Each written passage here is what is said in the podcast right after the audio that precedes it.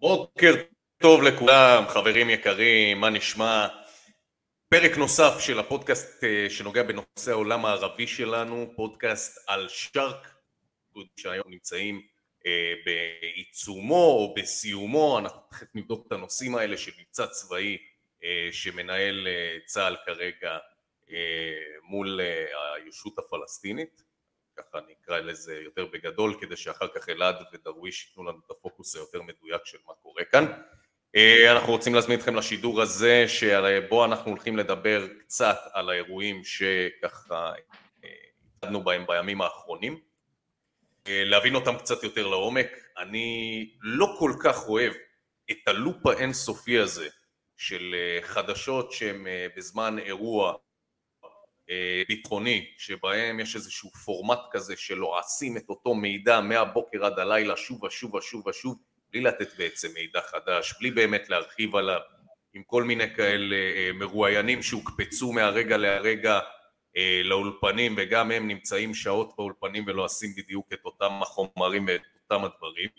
אה, ואני גם לא כל כך בפורמט הזה שבאותו הזמן שבו הם מדווחים על הדבר הזה יושב איזה נציג של פיקוד העורף וצנזור צבאי שנמצא שם וככה מסמן להם עם הראש כן על מה להגיד ולא על מה לא להגיד אז אנחנו רוצים לקחת את זה לצורה שהיא קצת יותר עצמאית בשביל זה, הקמנו את הפודקאסט הזה כדי שנוכל לנתח אירועים גם ברמה הביטחונית, גם האירועים מהסוג הזה בצורה קצת יותר הולמת ולתת תמונה קצת יותר אה, מעמיקה, רלוונטית אה, ולספר גם את מה שלא מספרים.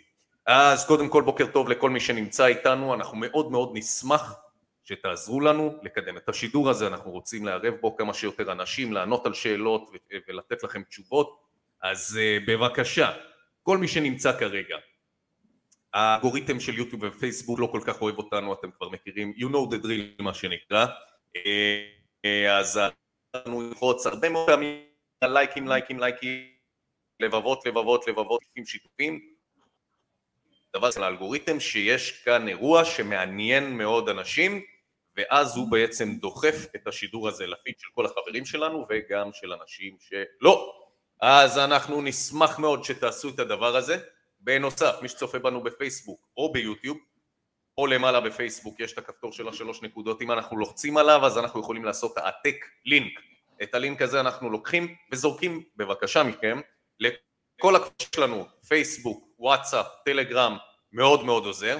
מי שרואה אותנו ביוטיוב אז פה למטה יש uh, uh, כפתור שתף, כשלוחצים עליו אפשר גם להעתיק את הלינק ושוב לזרוק אותו לכל קבוצות הוואטסאפ, טלגרם ופייסבוק הרלוונטיות שלנו. בואו נזמין עוד חברים לשידור, תייגו אנשים שזה מעניין אותם, תעזרו לנו רגע אחד אה, כדי שיהיה לנו קצת יותר מעניין, והיום אנחנו נדבר על מבצע מגן וחץ. בוקר טוב לשתי החברים היקרים אה, שלנו, אה, מה שלומכם חברים? בוקר טוב אלעד, בוקר טוב דרוויש, מה איתכם? שאני אתחיל? אז יאללה, בואו בוא נתחיל קודם עם ה-Hebrews and Shivrews, אז בטח אה, אנשים, אה, שלום, צהריים טובים, Hebrews and Shivrews, ברוכים הבאים לכל המצטרפים, צהריים טובים לכולם, איזה, איזה כיף uh, להתכנס פה בלי שום קשר לנסיבות, החיים יש להם את הקצב משלהם, אבל זה תמיד... Uh, כיף גם לפגוש אותך, אלעד, ואדם, כמובן שהפכת להיות בסטי אה, שלי, שמע, זה, זה תענוג גדול וכבוד גדול. אני, uh, אני פוגש ומדבר איתך יותר מאשר עם כל בן אדם אחר כמעט כרגע. שמע, יש, יש כמה אנשים שכבר מקנאות uh, באדם, אני חייב, חייב להודות. זה גם אף מקנאה תמיד בכולכם, שתדעו. כן, אז... אני אשים לך ככה מולנו, שיהיה לנו... יאללה, אז אה, קודם כל חדשות טובות, דיברנו על זה שההיברוז and שיברוז זה, זה, זה משהו שתופס, אז בוודאי תשמחו לדעת שיש גם חולצות שנמצאות בהכנה עם היברו ושיברו זה, זה הולך להיות מעניין ונחמד ומחתרתי ובועט כמו שאנחנו אוהבים לעשות, אז יש לי מה לצפות. דבר שני, אני רוצה לנצל את ההזדמנות באמת לחברים לחפש את מרד החליפים בגוגל, ביוטיוב ובשאר הפלטפורמות. הפורום הזה הדליק אצלי את האהבה של המזרחנות שכבר כמה זמן היא הייתה כזה במחשכים, קצת בחובבנות, אז עכשיו גם ראיינתי את דוקטור מוטי קידר היקר שבאנו ודיברנו על השכונה שלנו והצגנו דברים ועניינים, אז חבר'ה תעשו לייק, שיתופים, עניינים, זה יהיה ממש ממש כיף, הנה כבר שואלים על החולצות, אתה מבין? אז הם עדיין בעבודה. אה, יהיה... אני אגיד איפה יהיה ניתן, יהיה ניתן להשיג את החולצות בין היתר, באתר שלנו פה למעלה שכתוב את הכתובת שלו falsepositive.com אה, אז אה, יהיה איזה קטגוריה ויהיה ניתן לעשות את זה, אבל ברגע שדרוויש היקר יסיים אותם, אז אני בטוח שיהיה ניתן נכון, והם יגיעו גם... ויהיה לכולנו חולצות עיבוז עם שיבוס שנעלה איתם לשידור. נשמעת לי קצת מקוטע, מה אמרת אדם? אמרתי שיהיה לכולנו חולצות עם ברוזן שיברוז וגם נעלה איתם לשידור. השאלה... זה ממני או ממך? אה, תמשיך. חזרתי. כן. חזרתי, כן. אה, אז אני אגיד, גם אה, מי שיקנה חולצה יקבל גם מהמדבקות של מרד החליפים, צבעוניות וזה. עד כאן שיווק עצמי, סליחה על כל הזה, פשוט בהתלהבות של לפגוש אתכם. אני רוצה להתחיל את השידור הזה, איזה משהו מעניין ש... שפעם איזה מרצה בשם אה, אוריה שביט דיבר איתי עליו, וזה העניין הזה שבאחת ההרצאות ששמעתי שלו, שהוא אמר לעשות תרגיל מעניין, ללכת לבית אריאלה, אה, לחפש את העיתונים של יום לפני אירוע גדול, נגיד החמישי באוקטובר 73, אה, או בעשירי לספטמבר 2001, ולבדוק מה העיתונים דיברו, אה, ועד כמה יש לנו אפס יכולת באמת לחזות איזה אירועים שהם ברבור שחור, משהו שפתאום יבוא ויטרוף את הקלפים וישנה את כל, ה, את כל המפה וכל מה שאנחנו מדברים עליו. אה, אז זה תמיד אה, נחמד ומעניין, ובתקופה האחרונה אני פתאום אה, שומע דווקא על פקיסטן, שהיא מדינה גרעינית שעכשיו מתפרקת וקורה שם איזה משהו, אמנם זה לא מזרח תיכון, אבל עדיין סופר מעניין מה, מה יהיה שם, ואותי אישית זה, זה מרתק, אבל בלי שום קשר. אנחנו מדברים ו, וזה נחמד ו, ומעניין, אבל אה, נבואה ניתנה, אנחנו יודעים אה, למי, וכל מה שיש לנו לעשות הוא לנסות ללקט אה, שברי מידה ודברים כאלה. ועד כאן ההקדמה הארוכה שלי, מפה אני רוצה להעביר את זה לאלעד, שגם יגיד שלום לצופים שלנו, למאזינים שלנו, ושנתחיל את השידור הזה כמו שצריך. אהלן. דבר אלינו, אלעדי.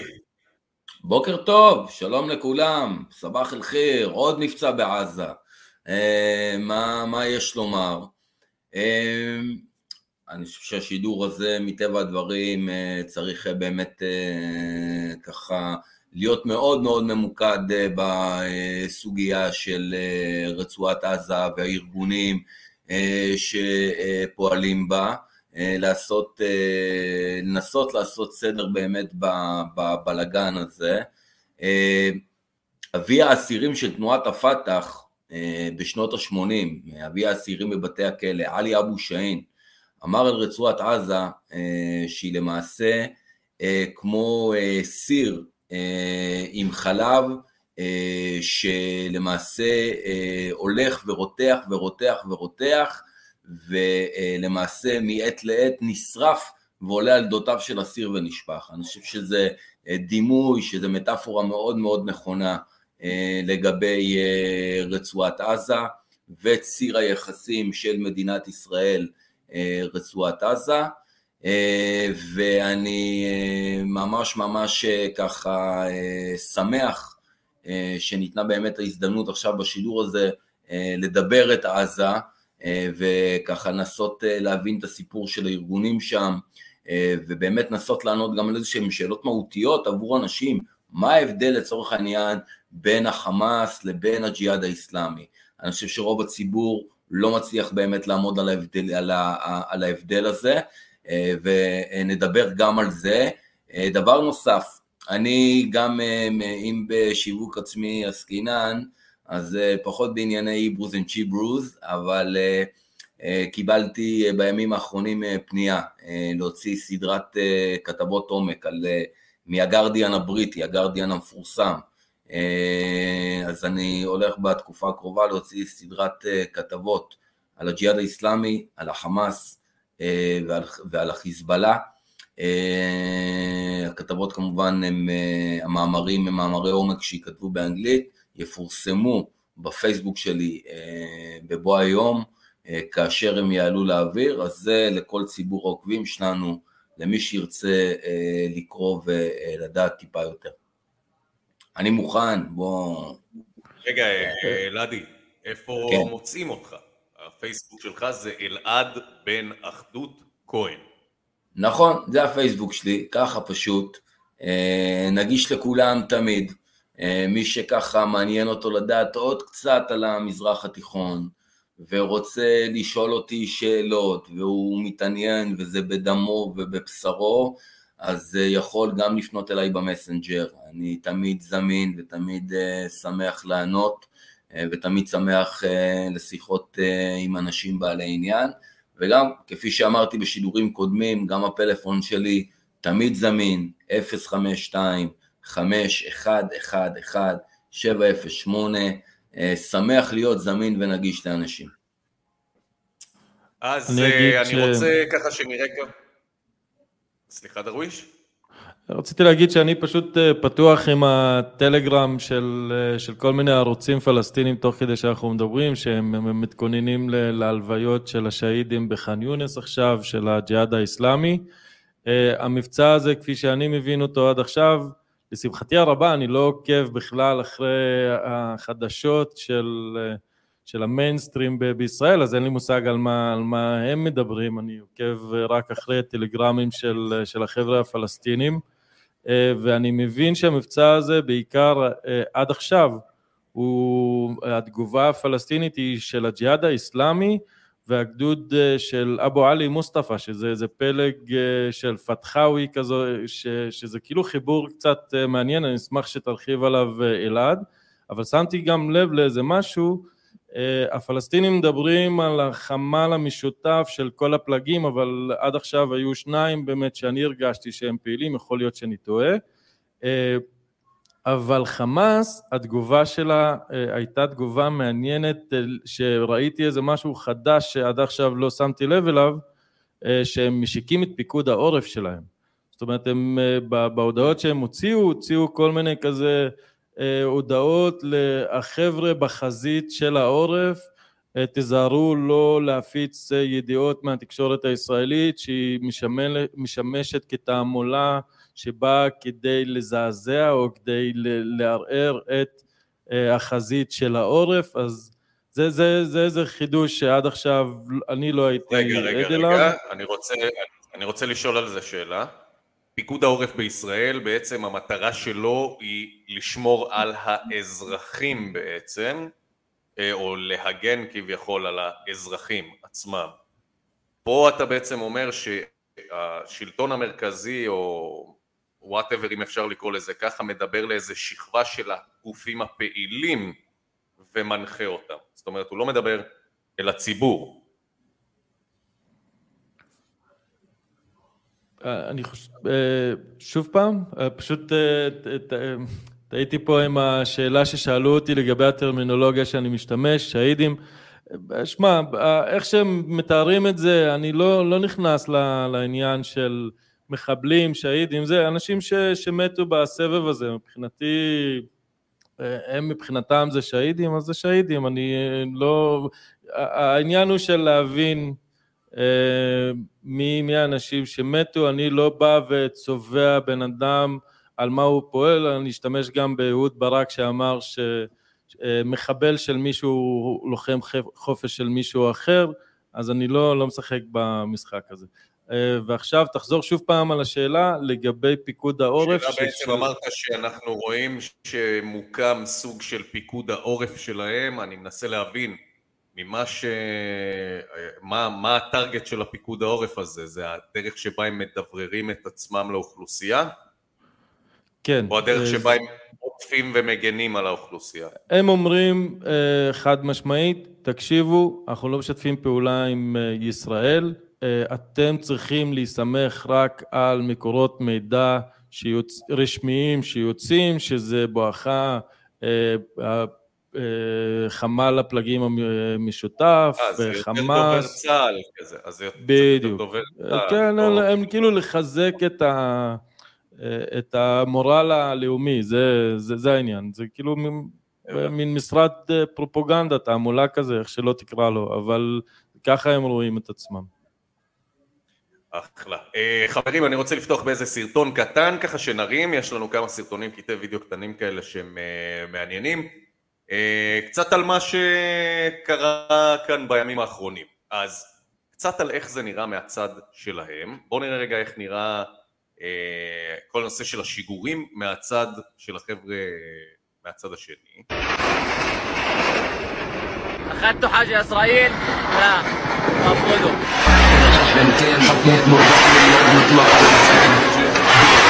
قد اللعب على بني نطلع Normal lernen ist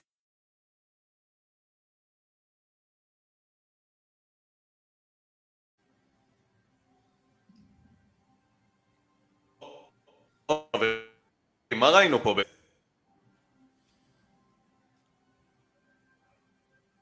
חברים? כן. מה ראינו פה בעצם? ראינו פה אה, למעשה שיגור אה, של הג'יהאד האיסלאמי מהאזור של צפון הרצועה לכיוון, לכיוון ישראל. צריך משהו רגע... מה המרחק מצפון הרצועה לישראל לצורך העניין? סתם שנבין את הסדרי גודל. זה מרחק אווירי של כמה מאות מטרים, לצורך העניין המרחק מעיירה, מעיירות בית חנון, בית לאיה למושב נתיב העשרה, זה משהו שניתן לחצות, לחצות ברגל. בהליכה לא ארוכה, שאגב נגיד נתיב העשרה זה יישוב שאם יש שם לצורך העניין צבע אדום, הוא זה, זה צבע אדום שהוא לא בהכרח על ירי רקטי, אלא איזושהי התראה של מה שנקרא מאית השנייה, על ירי של פצמ"רים שאולי, של פצצות מרגמה שאולי הולך ליפול בשטחי היישוב. והטווחים הם, הם מאוד קצרים, בייחוד, בייחוד, בייחוד לנתיב העשרה ולקיבוץ נחל עוז, שגם מצוי במרחק אפס מרצועת עזה. בוא נגיד אבל שחלק גדול מהיישובים של העוטף שהם מסתרים גיאוגרפית יותר מזרחה, נגיד כמו שדרות או כמו העיר נתיבות ומקומות אחרים, המרחקים הם, כבר מדובר פה על מרחקים שהם יותר גדולים.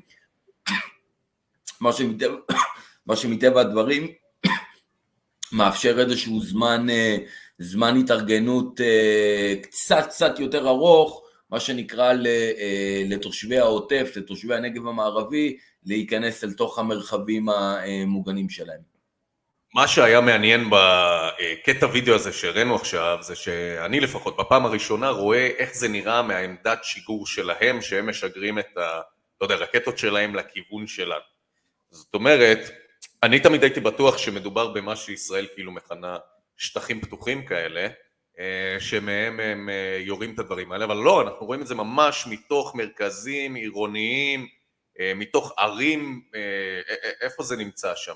זה, זה נמצא בשכם, בג'נין, איפה זה נמצא? הסרטון שהראינו? כן, עזוב, לא יודע ספציפית מאיפה הסרטון הזה שהראיתי עכשיו, אני גם קשה לדעת באופן ספציפי, אבל מאיפה הם משגרים את הדברים? השיגורים, אני אומר, יש להם אתרי, אתרי שיגור בכל רצועת עזה. צריך להבין, אה, כרגע בסבב הזה אה, של מבצע אה, מגן וחץ, הארגון היחידי שהוא פעיל באופן מאוד מאוד מאוד אינטנסיבי, בדיוק כמו במבצע עלות השחר לפני קצת פחות משנה, זה ארגון הג'יהאד האיסלאמי. הג'יהאד האיסלאמי, מרכזי הפעילות העיקריים שלו הם בקצוות, זה אומר צפון הרצועה, האזור של אה, בית חנון, בית לאיה, הם שני מעוזים של הג'יהאד האיסלאמי, דרום הרצועה, האזור של אה, העיר אה, ח'אן יונס, שתכף הולכת להתחיל שם למעשה לוויה של אחד הבכירים של הג'יהאד האיסלאמי שמצא את מותו, מי שהיה ראש המערך הרקטי ו... מצא את מותו זה מונח מעניין, אני זוכר שלמדתי תקשורת, אז זה היה נקרא לאומיות בנאלית. המונח הזה של אה, מצא את מותו. מצא, מצא את מותו על פי, על פי מקורות זרים ישראל, כן, המכבסת מילים הזאת, אה, בגדול אה, נשמתו התאחדה עם בוראו, ואני לא מתבייש לומר שטוב שכך, למרות שלא תמיד הסיכולים ממוקדים, יש את האפקט שהם רוצים, שאנחנו רוצים שיהיה להם, אבל אה, מי שמה שנקרא טובל את ידיו בתוך האש, אה, שלא יתפלא שבסוף הוא נחווה מהאש הזאת. עיסוק בטרור אה. מקצר, עיסוק בטרור, אוקיי, חד משמעית, מקצר את החיים של אנשים. בוא, את האמת. חוסל.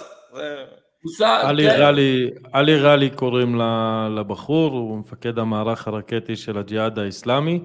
אה, אני, אתה אמרת ג'נין שכם, ג'נין שכם אין, אין שם רקטות, אה, רק ברצועת עזה יש להם את האפשרות ואת הידע ואת היכולת גם לייצר את הדברים האלה וגם אה, לשדרג. לאחרונה גם חמאס משקיעים הרבה מאמץ במה שהם קוראים לו מערך הנ"מ שלהם, של לנסות לירות טילי כתף נגד צה"ל ומפתחים מל"טים למיניהם, זאת אומרת יש להם ידע ש, שהם עובדים עליו והוא כבר ידע שהוא in-house. אה, מישהו פה בתגובות דיבר על זה שחמאס הוא כובש. חמאס הוא כובש מאוד אכזר ל, לרצועה וזה לפעמים אה, מאוד אה, לי אישית כואב מהצד לראות איך ישראל משתפת פעולה עם הכיבוש הזה והכיבוש הזה משמש כדי בסופו של דבר להיות, אה, אתה יודע, צורר על האנשים אה, הקטנים, שנגיד בשלוש עשרה שנים האחרונות, מאז שיש אה, מצור על עזה, האנשים הפשוטים, המצב שלהם רק הלך והחמיר עם הזמן, וכשלאנשים אין אוכל להביא הביתה, אז הדרך היחידה שלהם להביא אוכל היא בעזרת שיוך לארגוני טרור. אני לא בא להצדיק אף מחבל, אף אה, לוחם, אף שום דבר. אני לא, לא במקום הזה, אני לא מדבר פוליטיקה, אני מדבר מעשית מה, מה שקורה. אני דיברתי עם אנשי עסקים מעזה שאומרים לך, אתה תראה אנשים מבוגרים, אה, חסונים, גדולים, יגידו לך, בבקשה, אני מתחנן, תן לי לעבוד אצלך מהבוקר עד הערב, תן לי 20 שקל ליום. כי אנשים, העוני שם, יש אוכלוסייה שהיא מאוד צעירה ומאוד ענייה, אה, וה-GDP שלהם, התמ"ג שלהם מבוסס על כסף שארגוני טרור מצליחים לגייס ממדינות כמו איראן, מקטאר, מכל מיני מקומות כאלה, וככה אנשים נשענים על העטינים של הטרור, זה לאו, לאו דווקא חייב להיות אידיאולוגי, אה, וחשוב אה, להיאמר, זאת אומרת המדיניות הזאת של ישראל לא מדברת עם ו- ו- ורוצה לסגור שני מיליון אנשים ברצועה צרה, הוא משרת את הטרור בראש ובראשונה אה, לדעתי, אבל כן אני אגיד שחמאס הם ציניים, הם אה, נבלות, כשהם הגיעו לזה שהם כבשו את הרצועה בזה שהם עשו חיים מאוד קשים לישראל, זאת אומרת כשהיה מפעלים ישראלים שעבדו ברצועת עזה אז הם דאגו אה, לראות שם אה, ולכונן אה, שם עמדות ירי של רקטות כדי לאתגר את ישראל כל פעם ומשתמשים אני... בו אזרחית גם בבתי חולים, גם בהכל, אה, כמו שראית בסרטון, רואים אשכרה ש, שזה מתוך אוכלוסייה אזרחית, אז אני, אני לא בא לסנגר פה או להאשים את ישראל, אין ספק שהחבר'ה האלה הם, הם נבילות לא קטנים והם גם נבילות אה, לעם שלהם בראש ובראשונה, לאלה שהם הביאו אותם לשלטון הזה. אני רוצה רק להגיד עוד משהו נוסף. אמ, כמישהו שהמאבק שלו המתמיד הוא בנושא זכויות אדם, הנושא הזה, אתה יודע, קונפליקטים אה, כאלה שהפתרון בהם הוא מאוד מאוד מורכב, הם מאוד מאוד אה, לא פשוטים לעיבוד ולעיכול ואני גם אה, לא בעד הדברים האלה, אבל בסוף אני מתקשה לראות איך בשורה התחתונה העניין פה הוא כלכלי. כלכלית, אוקיי? אה, זה אני אתן לך דוגמה קטנה, אתה יודע מה? שנייה, שנייה, שנייה, לא, לא, רגע, רגע, רגע, רגע, אני חושב שכולנו מבינים את הנקודה, אני רק רוצה לומר את הנקודה שמעבר, כי בגדול המסקנה הסופית מהמשוואה שיצרת כאן כרגע היא שהעניין פה הוא כלכלי, וזה אומר שאם אני עכשיו כלכלית אדאג לאנשים שם, אה, אז, אז ירד. אז בסופו של דבר אה, אני לא מאמין במשוואה הזאת, אני לא חושב שאם עכשיו אנחנו נפתח מפעלים נוספים בעזה אז אה, זה ייעלם ואני כן חושב שחמאס לצורך העניין קיבל את הפופולריות שלו מראש בגלל הצד הלעומתי שהוא נותן מול ישראל. הדבר הזה הוא מה שחיבר אותו, מה שכן, חמאס לפחות בהתחלה היה ארגון שידע גם לתת את הסעד, מה שנקרא את הלחם ואת המים ואת הדברים האלה. והוקם כן בעזרתה מזכיר. של ישראל וכאילו... כן, כן, ברור, ברור. וזה חשוב להבין שזאת כן אחת הפרקטיקות שלו לכבוש את לבבותיהם אה, של הציבור. אבל מאז עברו עשרות שנים והם כבר יודעים מה זה חמאס, ואתה יודע, אנחנו עדיין רואים את הדברים האלה קורים.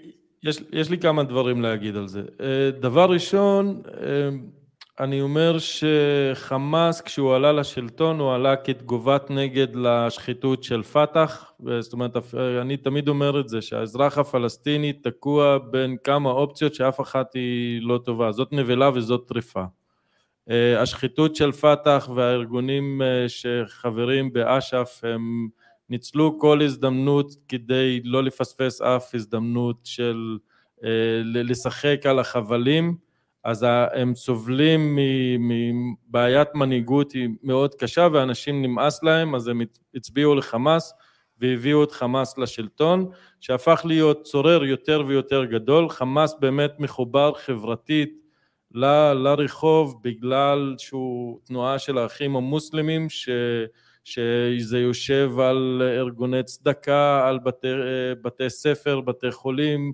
כל העניין הזה של אזעקה, שזה מצווה של האסלאם, שאנשים מוסלמים צריכים לתרום כסף, אז הם מנהלים הרבה כספי תרומות. אה, ככה חמאס קם בעידודה של מדינת ישראל, שרצתה לעשות את העניין הזה של אה, אה, להפריד קצת מהסמכות או מהכוח של הפת"ח שהיה עד אז. אנחנו מתישהו נגיע גם לערפאת ונדבר על זה אלעד. מוביל אז... אותי לנקודה הבאה שהיא אה, דווקא מתחברת בדיוק למה שאמרת. אני רוצה לשאול פה את השאלה הזאת, כי אתה בעצם מדבר כאן בגדול על השיתוף הפעולה המאוד מאוד צמוד מדינת אני, ישראל. אני רק רוצה לסיים את, את הנקודה. אני, אני מונה את רצועת עזה, אני, אני מכיר טוב, אני מכיר אנשים שדיברתי שם, אני עוקב אחריהם. אז כדי לתת דוגמה לזה של איך באמת אנחנו מביאים את האנשים למצב שבו הם אה, מופנים לטרור לאו דווקא מתוך מניעים אידיאולוגיים, אני לא אומר שאין מניעים אידיאולוגיים, אחרי כל השנים שיש לנו עימות שם, אה, כולם אה, מכירים את הטרור, כולם פוגשים אה, את הסבבים האלה, אנחנו נגיד מדברים על רקטה שנורית מעזה לישראל, אז תנסה לחשוב כמה מטוסים וילדים שגדלים דור שלם של אנשים שגדלים על פיצוצים, על הפגזות, על, אז אנחנו צבא מוסרי, אה, אנחנו כירורגים, אנחנו כל המילים האלה, אבל בסופו של דבר זה שטח מאוד קטן שמופגז אחת לכמה שנים במקרה הטוב בצורה מזעזעת, אז כאילו אנשים חווים את, את, את האויב, נקרא לזה ככה, בלי שהם יבינו פוליטיקה, בלי שהם יבינו מה, מה עובד לטובתם, מה עובד לרעתם, וזה משומש נגדם על ידי מערך של תעמולה מאוד גדול של כל הארגונים הלוחמים שבאים מי האויב ומנסים... האמיתי של העם הפלסטיני? אני לא נכנס לזה, אין לי מושג. מי ה- אני חושב ש... ה- מי האויב הכי אני חושב ש... שהם בעצמם הם האויב הכי גדול של עצמם, אבל אה, כי הם באמת בוחרים שוב ושוב ללכת לדרכי אה, טרור, ו... והם נותנים גם את המנדט אה, של... אם אנחנו אה, נעשה אם אנחנו נעשה דירוג ה top שלוש, מי האויב הכי גדול של העם הפלסטיני? אני חושב שאיראן בטוח. בראש ובראשונה איראן אה, עם כל התדלוק שלה לטרור, לדברים כאלה, זה, לי זה, מי זה מספר ברור. שתיים? ישראל. אה, יש... ומי מספר שלוש? אה, העם הפלסטיני עם עצמו, הם האויב של עצמם, הם האויב הכי גדול של עצמם, אם תשאל אנחנו- אותי, אבל... אנחנו רק שליש, אתה אומר. חד משמעית, חד משמעית. אני... אבל שוב, אנחנו סוטים מהנושא, אז אני רוצה להגיד, יש איזה שר, אה, בחור ש... שהיה שר פנים בממשלת חמאס, קוראים לו פתחי חמד, פתחי חמד הוא דמות נלעגת ברצועה, אנשים קוראים לו לימבי, שזה זה דמות אה, מצחיקה מאיזשהו אה, סרטים מצריים, לא, לא דמות שהיא לתפארת, והבחור הזה, בגלל שיש לו מספיק כסף, יש לו צבא של אלפיים לוחמים. עכשיו האלפיים לוחמים האלה יושבים שם לא כי הם מאמינים ב- באיש הזה, אלא פשוט כי הם צריכים להביא אוכל הביתה, ולאנשים באמת אני- יש שם אני חושב שאנחנו מצב. צריכים להפריד בין, ה, בין הפלילי למה שנקרא הצבאי, למרות ששם זה קצת מעורבב, בסדר? אה, זה לא כי- מעורבב רק שם, זה לא מעורבב רק כן. שם. כן, זה מה שאני אומר, הפלילי והצבאי פלילי הוא. מאוד מעורבב. וזה לא צבאי, זה אה, טרור. אלעד, מה הגישה שלך בנושא הזה בעצם? מה הגישה שלי בנושא הזה? קודם כל, אני חושב שלשאלה ששאלת, דרוויש, מי האויב הכי גדול של העם הפלסטיני, אז אני חושב שחד משמעית הם האויבים הגדולים ביותר של עצמם. אה, כמשל, אה, תראו, הרעיון של מדינה, של דאולה, הרעיון של אה, הנהגות מסודרות, אה, זה לא משהו שהתנחל אף פעם ב... בלבבם של הפלסטינים, לא. אה, הם, שהפלסטינים מדברים אה, על האיכתילל, על הכיבוש הישראלי, הם אה, אומרים לנו במילים אחרות, אנחנו לא רוצים אה, סובינריות, אנחנו לא רוצים ריבונות, אנחנו רוצים עצמאות במידה רבה.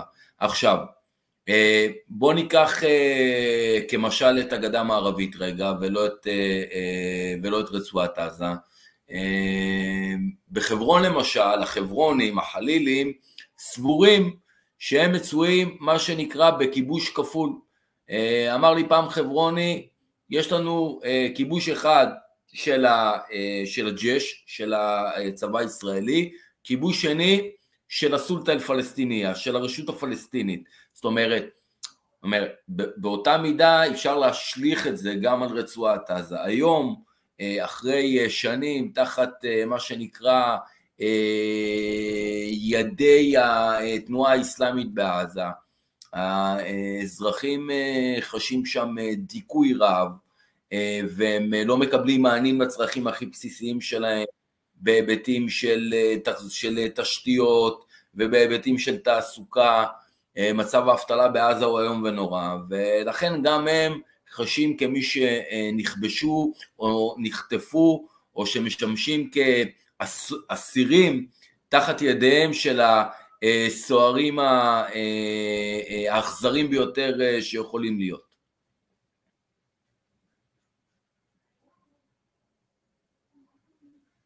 אדם אתה על מיוט.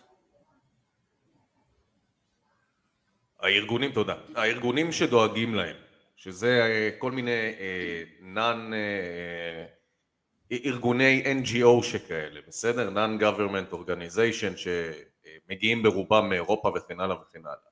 הם יותר דואגים ל, אה, בוא נגיד לנרטיב הפלסטיני בגלל שהם רוצים לעזור לעם הפלסטיני או בגלל שהם רוצים להתנגח במדינת ישראל ומוצאים את זה ככלי ניגוח מצוין. חד משמעית בכדי להתנגד למדינת ישראל, להתנגח בישראל, לעשות לה דה-לגיטימציה.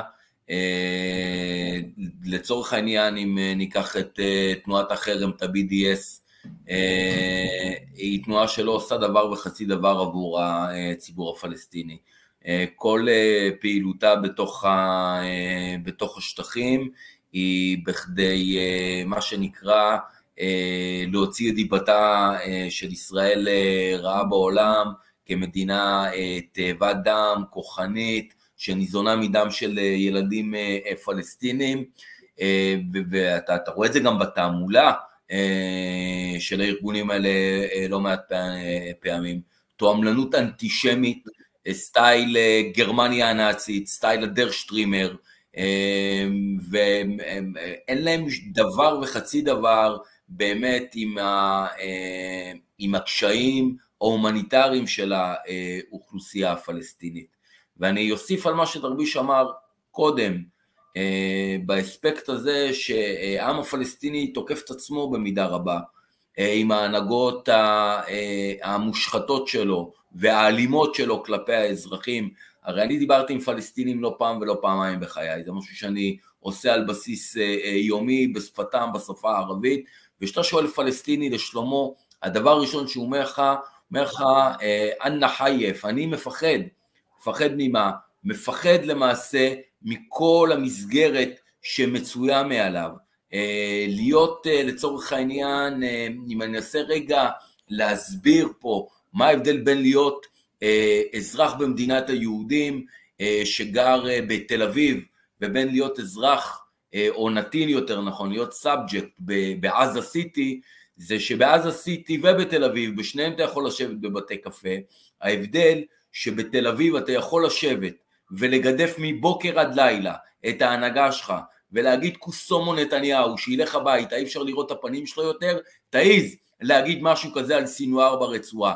האפשרות שישב מאחוריך בתוך בית הקפה אינפורמר של שירותי הביטחון של, של סינואר, של החמאס וילשין עליך אה, אה, שכך, אה, שכך התבטאת, וזה מסוג ההתבטאויות שאתה יכול לשלם עליהן בחקירות אלימות, ברוטליות, ברדיפה עד מוות של המשפחה שלך, זה ההבדל המהותי בין החיים למעשה בתוך המסגרות הפלסטיניות שהן מסגרות אוטוריטריות, אוטוריטרית בגדה, דיקטטורית ברצועה, ולבין מדינה שבסופו של דבר, מדינת ישראל שהיא מדינה שהיא מצויה בלהגדיר את הדמוקרטיה שלה כל הזמן מחדש ובשאלות מהותיות על הדמוקרטיה שלה, אבל עדיין יש פה איזשהו ויכוח תוסע שהופך את ישראל, שעדיין משאיר אותה מדינה מאוד מאוד דמוקרטית.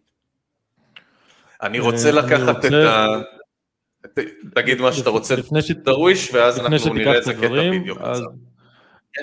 א', אני חותם על כל מילה שאלעד, אני והוא מתואמים במה שהוא אמר, אחד לאחד. זאת אומרת, האזרח הפלסטיני הוא תקוע בין כמה בחירות שהן לא טובות, כשחופש או חירות או דיבור על, לא יודע, על איזה מנגנון אחר של שלטון, הוא לא בא בחשבון, זאת אומרת זה לא בסט הטרמינולוגי שלהם, זה פשוט הזוי איך אפשר לראות את זה, כאילו הם גם מגיבים נגיד מי שלא אוהב חמאס אז הוא הולך לג'יהאד האיסלאמי, כאילו הוא מחליף זבל בזבל אחר שזה באמת נשגב מבינתי עד כמה, אבל שוב יש בערבית אומרים לידף אל מים זי לידף אל נר, מי שהידיים שלו נמצאים במים זה לא כמו בן אדם שיושב וה והידיים שלו בתוך אש. יש. אז אני רוצה לתת כמה דברים לגבי רצועת עזה. א', אוכלוסייה מאוד צעירה, נראה לי 50% מהם מתחת לגיל 30, צפיפות מאוד גדולה, יש להם חשמל לא סדיר באופן קבוע ביומיום, חוץ מהחבר'ה נגיד שמחוברים לחמאס, ושם אתה רואה איך השחיתות מול העיניים שלהם הילדים של אסמאעיל הנייה יושבים להם בטורקיה, יש להם, הם, יש להם את האפשרות לצאת מהרצועה ולחיות חיים שהם ראויים, יש להם גנרטורים שיכולים לספק להם חשמל 24/7, לשאר האנשים ברצועה זה מותרות שאין אותה, חשמל יש איזה שלוש, לפעמים זה, זה משתנה, אבל זה ארבע שעות ב, ביום. חשמל, ככה זה כבר... זאת אומרת שנוצר שם מבנה של אה, אליטה, שהוא ממש מנקר עיניים אה, במציאות הזאת שלהם, שאתה, שאתה רואה לא ממש פערים אדירים במעמדות, ממצב שאין לך את ה-basic necessaries של מים, לחם ו- ו- וחשמל, אבל באמת ככה, מים, לחם וחשמל, בסדר? לדעתי זה גם... שנמצא מולך ברחוב בן אדם שחי באיזה טירה עם עשרות מאבטחים ויש לו הכל מהכל בהגזמה והוא גם מנקר את העיניים בהגזמה. וככה אתה רואה את זה נגיד בסקנדלים שלהם שיש איזה ילדה בת 16 שהיא מחוברת לאיזה מנהיג בחמאס שמעלה לטיק טוק שלה יום הולדת שבהם אה, יש אה, בני נוער שבבריחה ושוחים וזה ושאר האנשים מתים ברחוב מרעב אה, או בסטיונרים ש... באים ונטפלים אליהם כל היום, ומשטרת חמאס זה לא, לא משטרה כיפית, אני שומע וקורא הרבה על אנשים שמתים בתוך בתי הכלא, אנחנו, אנחנו רואים את העינויים, לפעמים הם, נגיד לפני, לפי דעתי שלוש שנים היה איזה קצין שהיה בעבר פתחאווי, שהגיע אליו משטרת חמאס, כנראה איזה שוטר שהיה לו איזה משהו אישי נגד הבחור הזה, זרק אותו מהקומה השלישית, מת בנסיבות מסתוריות, אה, בהלוויה שלו אה, כל החבר'ה שבאו להלוויה צעקו שם אה, על חמאס שהם שיעה שיעה, שזה היה איזה משהו, ביקורת שעד אז לא, לא נראיתה מקודם, אבל על זה שאנשי הרצועה, פלסטינים, מטיחים באנשי האחים המוסלמים, החמאס, שהם למעשה זרוע מבצעת של איראן, שזה כאילו, אתה יודע, זה, זה משהו שהוא סופר גדול והם מפחדים ממש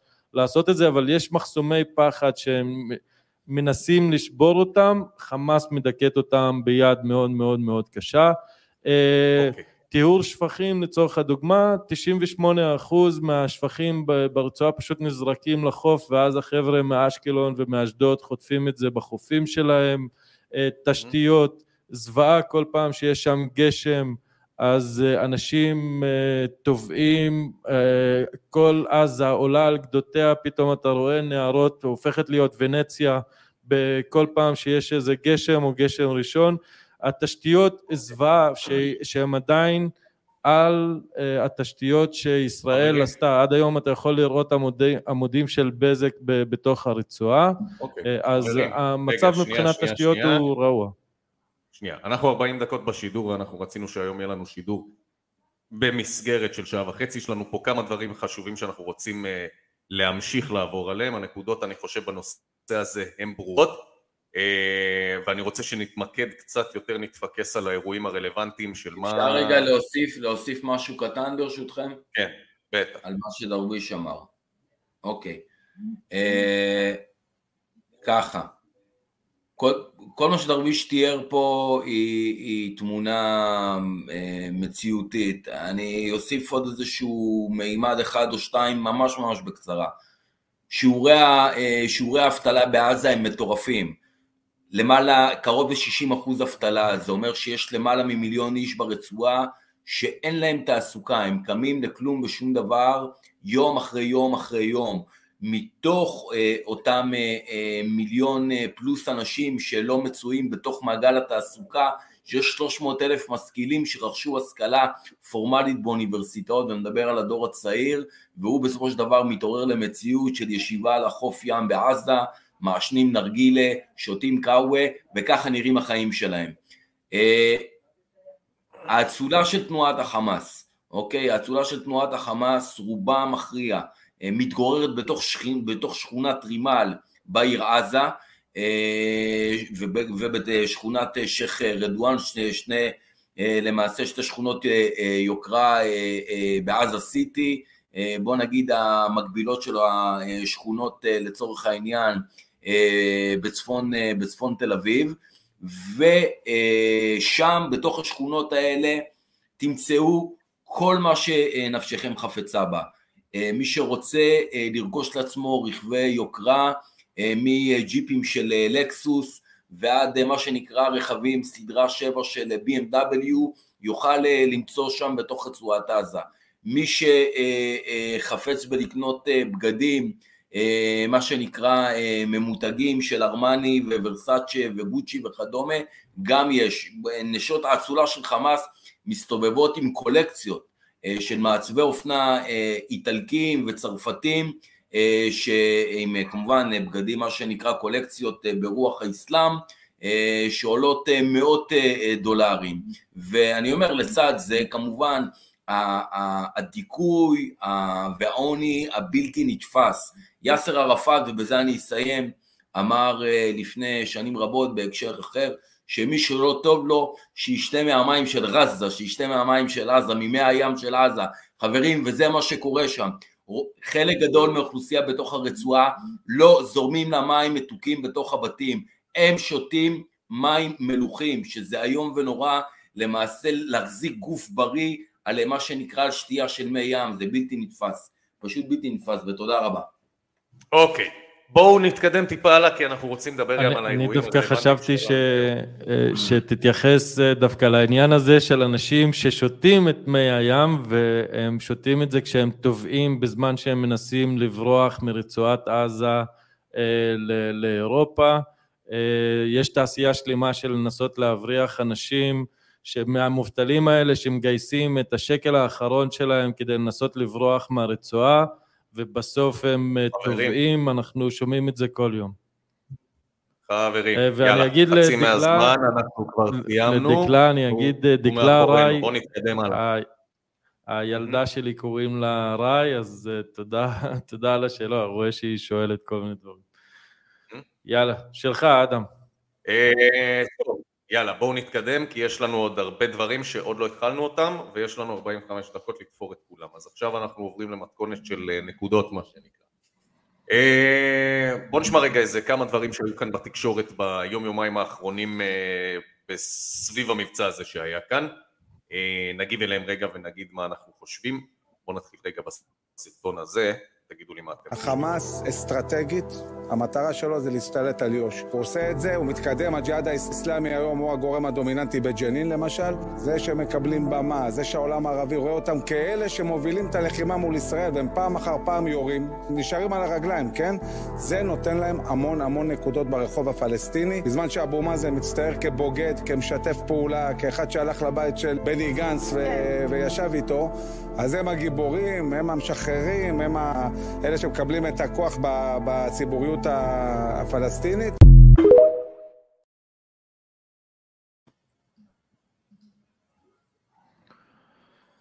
אתם יודעים, אני שומע יש- את הדברים האלה, רגע, אני רוצה לשאול, רגע, יש לי שאלה פה? אני רואה את הדברים האלה, ואני אה, שומע אצלי באוזן, שבעצם מה שקורה כרגע זה שלקראת ההיעלמות של מה שנקרא הרשות הפלסטינית, לא בעוד הרבה זמן כנראה, מה שקורה זה שחמאס לאט מבסס את כוחו, אנחנו רואים שחמאס נמצא בשיתוף פעולה והוא קצת יותר קשוב, בוא נגיד. לצרכי הביטחון של מדינת ישראל ואנחנו רואים בעצם שיש איזשהו גוף שלאט לאט צובר נקודות שנקרא ג'יהאד איסלאמי והגוף הזה אנחנו נמצאים באיזושהי נקודה שמה שאנחנו רואים זה שמדינת ישראל עושה איזו דיפרנציאציה, היא מפרידה בין האמירה הקבועה שתמיד הייתה שכל מה שקורה אה, ברצועה וכן הלאה זה הכל מבחינתה זה. אה, בבעלות של חמאס ותחת המטריה של חמאס וחמאס אחראים על כל מה שקורה שם. מהצד השני, תוך כדי שהם אומרים את זה, הם בעצם עושים הפרדה ואומרים אוקיי חמאס כרגע לא יורה, אנחנו מתמקדים במי שכן. ולי זה נראה שבעצם צה"ל עוד פעם הוא איזה קבלן פינוי אה, והריסות שכל הזמן מפנה לחמאס את הדרך.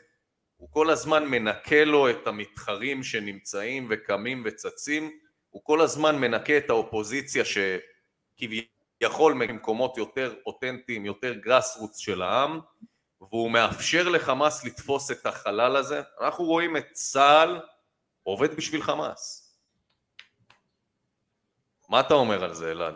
לא מסכים. לא אוקיי. מסכים עם, ה, עם הסיפה. צה"ל לא עובד בשביל חמאס, חברים, צה"ל עובד בשביל ביטחון, מדינה, בשביל ביטחון האזרחים של מדינת ישראל. אני חושב שזה הגוף היחידי שנשאר ישר בתוך מדינת היהודים שבאמת עובד עבור האזרחים שלו, ואני מקווה שכך יישאר עוד שנים רבות. אני כן אה, יכול לומר אה, שבסופו של דבר אנחנו נמצאים בסיטואציה שהיא בלתי אפשרית.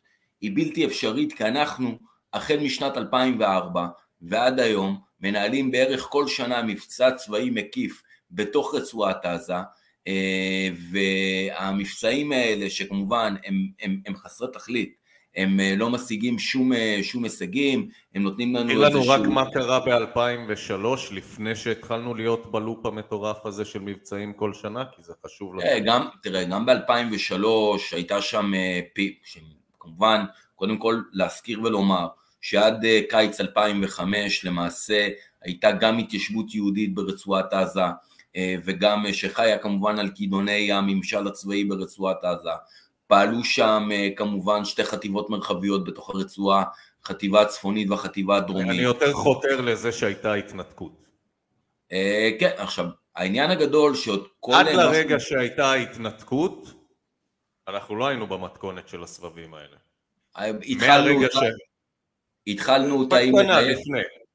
כן, עם מבצע קשת אה, וענן בדרום הרצועה באזור של, אה, אה, של רפיח בשכונת אל סולטן כבר ב-2004 ושוב, אז למדינת ישראל גם היה באופן ניכר יכולות טכנול, טכנולוגיות מצומצמות הרבה יותר, שבאמת ראינו שם במבצעים הראשונים שמדינת ישראל מכה, אה, וראינו שם תמונות מטורפות של overkilling אה, ופגיעה מה שנקרא מאוד מאוד רחבה אה, בגלל הצפיפות באוכלוסייה בלתי מעורבת, באוכלוסייה אזרחית.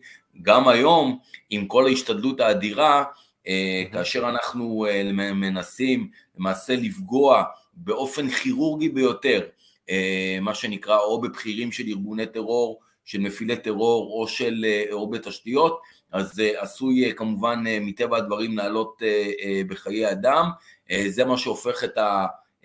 תמיד הסיפור של עזה למאוד מאוד מורכב מבחינת, ה, מבחינת הפעילות שם. אני כן אגיד דבר כזה, בסופו של דבר נפל דבר אחרי ההתנתקות. בקיץ 2007 תנועת החמאס או יותר נכון הזרוע הצבאית של תנועת החמאס, דודי זדין קסאם, אז בראשות אה, אחמד, אה, אחמד אל-ג'אברי, ביצוע הפיכה אה, צבאית מתוכננת היטב נגד, ה, נגד המנגנונים של הרשות הפלסטינית. איך הם עשו את זה? בקצרה, הם הכניסו סוכני כאוס מטעמם אל תוך המפקדות, אל תוך מנגנוני המודיעין של הרשות הפלסטינית, אה, ש... אה, ובסוף, בסוף, אלה פעלו כסוסים טרויאנים אה, למעשה בתוך, ה... בתוך המנגנונים של הרשות וכשניתנה האות הם ביצעו הפיכה אלימה מאוד, ברוטלית מאוד, יצאו משם אז בשעתו תמונות מאוד מאוד קשות שבהם נראו אנשי פת"ח נזרקים מגגות של גורדי שחקים אל מותם, אנשים שהוטבעו באמבטיות חומצה אה, מתוך איזושהי תפיסה של סגירת חשבונות בין, ה, בין הארגונים, אה, ממש באמבטיות חומצות. חברים, זה עיראק של סדאם חוסיין בשנות ה-80, לא פחות מכך, בסופו של דבר, היה שם, אה, ביצעו שם מצעדי בושה נגד אנשי פת"ח, הוליכו אותם ברחובות עזה, מה שנקרא במערומיהם, שרק תחתונים על גופם, וגירשו אותם ואת משפחותיהם מתוך, מתוך רצועת עזה. מאז מדינת ישראל צריכה אה, למעשה אה, להתמודד אה, עם ארגון שהוא קודם כל אה, אה, ארגון טרור, אה, וארגון שהיכולות המדינתיות שלו הן מצומצמות מאוד, אה, והוא, אה, ובסופו של דבר מדינת ישראל נאנסה בכל הסיפור הזה לייצר דילים עם חמאס כדי להבטיח שקט. הדיל האחרון והמהותי אה, שנסגר זה למעשה העובדה שמאפשרים לאנשים קשי יום מהרצועה להיכנס אל תוך אה, אה, שטחי ישראל ולעבוד. היו בה, אה, אם נרצה, בשנה מאז שומר חומות, 17 אלף ויזות אה, לפועלים פלסטינים שנכנסו לעבוד אצל חקלאים אה, ביישובי הנגב המערבי, ביישובי עוטף עזה, דבר שמבורך לעצמו כי מאפשר לאנשים האלה ברמה האנושית, ברמה ההומנית, מעט פרוספריטי ולהביא קצת יותר כסף הביתה. בסופו של דבר יום עבודה בישראל שווה, שווה פי כמה וכמה מיום עבודה בתוך, בתוך שטחי הרצועה. אבל עם זאת, אני, חמאס והג'יהאד האיסלאמי בראש ובראשונה מאתגרים את הדיל הזה כל פעם מחדש. עכשיו מה קורה כרגע? וצריך לומר את זה, החמאס מצוי לראשונה בפלונטר, הוא כבר היה מצוי בפלונטר אה, על הרקע של אי שיתוף הפעולה עם הג'יהאד האיסלאמי גם, ב, גם במבצע הקודם בעלות השחר בקיץ 2022 יש מריבות לא נורמליות בשפה הערבית בין בכירי הג'יהאד האיסלאמי לבכירי החמאס ברצועה על זה שחמאס למעשה לא מפעיל את הנשק שלו נגד ישראל. עכשיו, מה הפלונטר של חמאס? הוא יודע שאם הוא למעשה מפעיל את הנשק נגד ישראל, הוא אה, את כל הדילים, את כל ההישגים שהוא הצליח להשיג בעמל, בעמל רב אה, עם הכישורים המאפיוזיים של סינואר, הוא יפסיד, הם יחזרו אחורה. עכשיו הוא יודע שאי שימוש בנשק שלו מצד שני יכול לחולל, אה, אם נרצה, יכול לחולל קרע בברית האסטרטגית שלו, גם עם אחותו הקטנה מהג'יהאד האיסלאמי בתוך הרצועה, שמאיימים אה, בימים האחרונים לעזוב מה שנקרא את אה, חמ"ל הפלגים המאוחד, וגם, וגם כמובן לחולל ברית מול האימא הגדולה, מול איראן. כן, בסופו של דבר, ואני אמרתי את זה גם בשידור הקודם, כשאנחנו מסתכלים על זה מזווית רחבה יותר, אז אה, כשאנחנו מדברים על הפרוקסי הפלסטיני, הג'יהאד חד משמעית הוא הבן המועדף, כי הוא לא מתעסק בשאלות של אה, חברה אזרחית וכדומה, אה, הוא מתעסק נטו בג'יהאד, בטרור ובמה שנקרא החלשתה של ישראל, וחמאס מנגד הוא כן מחויב עדיין באיזושהי רמה לממלכתיות, לציבור הפלסטיני, עד כמה הוא עושה את זה, זו באמת שאלה טובה, הוא לא מצטיין בזה בטח ובטח, אה, רחוק מזה, וזה המצב. ישראל בכל אופן, אני לא חושב שהיא אה, אה, עובדת עבור שום, שום, שום ארגון פלסטיני, אבל המציאות בסופו של דבר אנסה אותה לייצר דילים, ולמה המציאות אנסה אותה לייצר דילים? כי אין לנו פה שום ממשלה, וסליחה על הבוטות, שיש לה ביצים מספיק גדולות, לבוא ולהגיד, אנחנו נקבל פעם אחת ולתמיד החלטה להיכנס למבצע צבאי רחב היקף, שהמטרה האסטרטגית שלו זה מיטוט שלטון חמאס וג'יהאד איסלאמי בתוך רצועת עזה ופגיעה אנושה במרכזי הכוח שלהם גם בחו"ל וגם בתוך הגדה המערבית, אוקיי? כדי באמת לאפשר לאוכלוסייה שם בתוך עזה, אוקיי? להרים את הראש אה, אה, אה מעל המים. מדינת ישראל... מה יקרה, לא ב... מה יקרה ברגע הזה?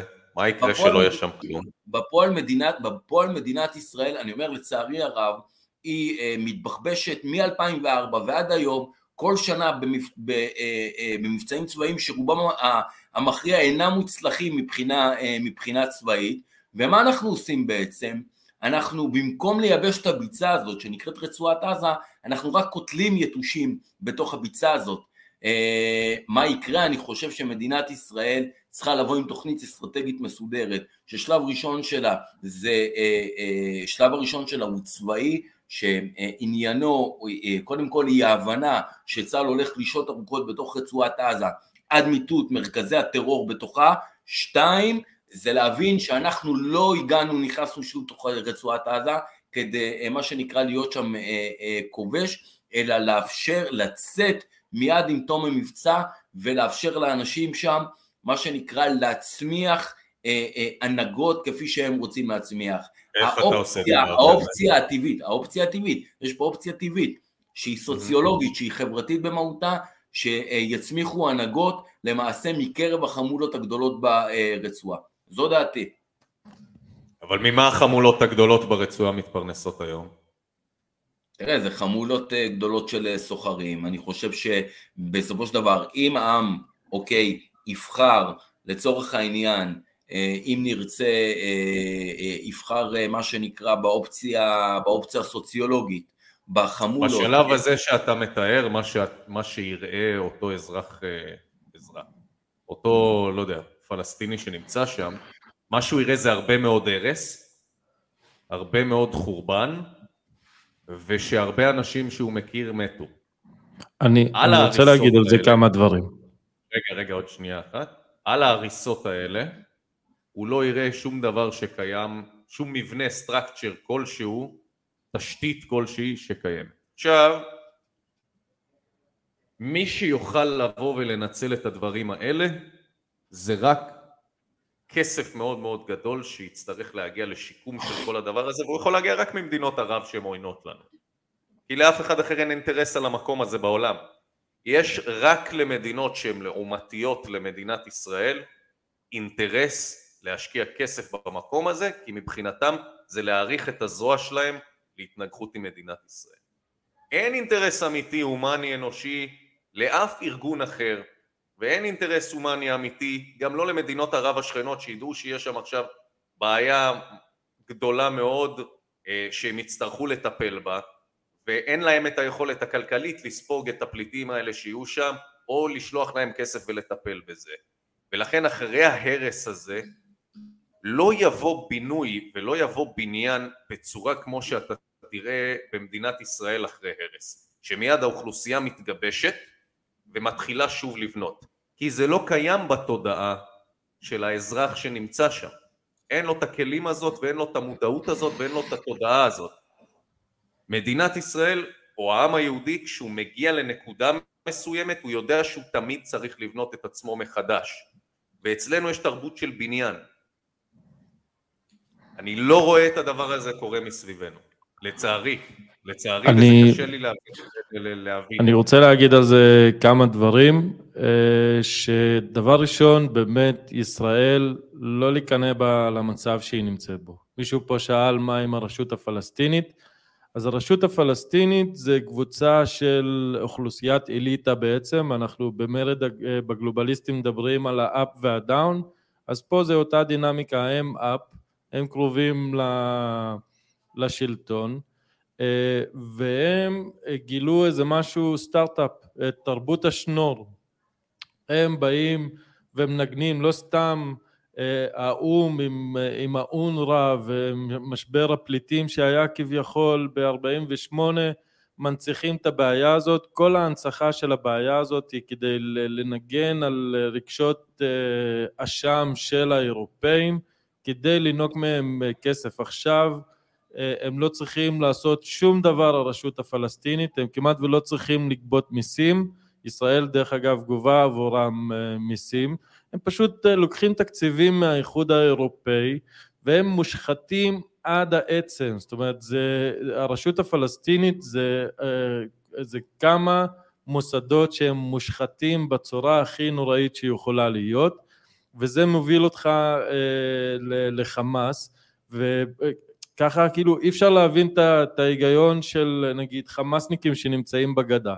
הם רואים שמאז שחמאס ב-2006 השתלט על הרצועה, עובדתית המצב של הפלסטינים רק נהיה יותר ויותר גרוע עם הזמן. הדחיפות של המבצעים הצבאיים נגד, אה, חמה, אה, נגד הרצועה רק הלכה וגברה. אה, המצב הכלכלי של כולם רק הלך ונהיה יותר גרוע. המצב של חופש הפרט רק נהיה...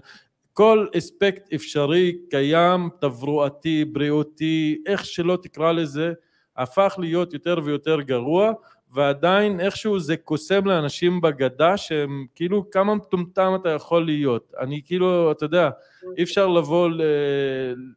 לבוא ושוב, לשפוט אנשים כי אנחנו לא חיים את החיים שלהם, זה מה שאנחנו מנסים לפחות בפודקאסט שלנו, של להציג את, את האופציות שיש לאנשים ולהבין איך הם מגיעים, אני אישית גם לא, לא יודע, אתה מבין, הם חיים בכזה מצב שהם נמצאים תחת שלטון של כל מיני צוררים שבאים להם מכיוונים שונים, אז האופציות שהם רואים הן רק לבחור בין אופציה גרועה לאופציה גרועה פחות בעיניהם, ולא לבוא ולהצמיח אה, איזושהי הנהגה פנימית שתבוא תדבר על השלום. עכשיו, באיזשהו אופן, הם מראה מושלמת למצב שלנו, שאנחנו גם, נגיד, בבחירות, התחושה שלי לפחות, עם כל החמש, שש בחירות שהיו פה בישראל בשנים האחרונות, זה אנחנו מתפשרים בין אופציה גרועה לאופציה גרועה פחות, כי אין לך שום אופציה מדינית. עכשיו, דבר אחד צריך להבין לגבי הפלסטינים או אה, פלסטינים ישראלים או אנשים שהם ערבים ישראלים או איך שלא תקרא לזה הם מבינים שהזמן משחק לטובתם למה? המשבר, העניין הדמוגרפי הם מבינים החמאסניקים מבינים שיש להם אשראי לבוא ולהיות אה, נאצים על האזרחים שלהם לכמה זמן שהם רוצים בסוף הדמוגרפיה תנצח. על כל ילד ישראלי שנולד, יש איזה שני ילדים פלסטינים שנולדים, ומבחינתם זה סבבה, עוד 20, 30, 40, 50 שנה. כמה, כמה יהודים יש? כמה יהודים יש בעולם?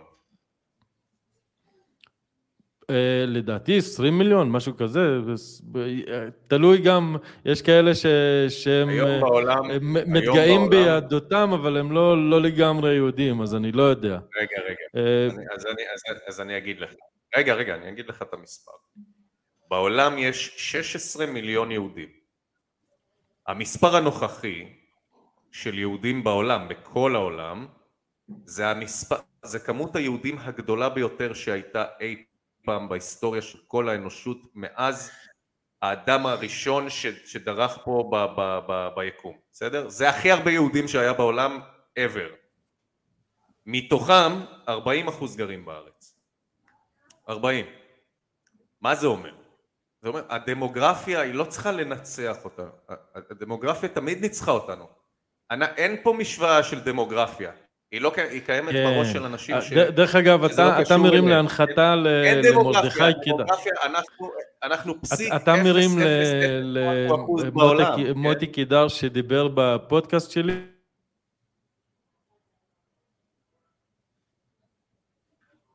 דרוויש? דרוויש? נפלת לנו קצת? טוב, אז אה, דרוויש תכף עד שאתה חוזר אלינו הנה. חוזר אלינו? הנה, יאללה. חזרתי, יופי.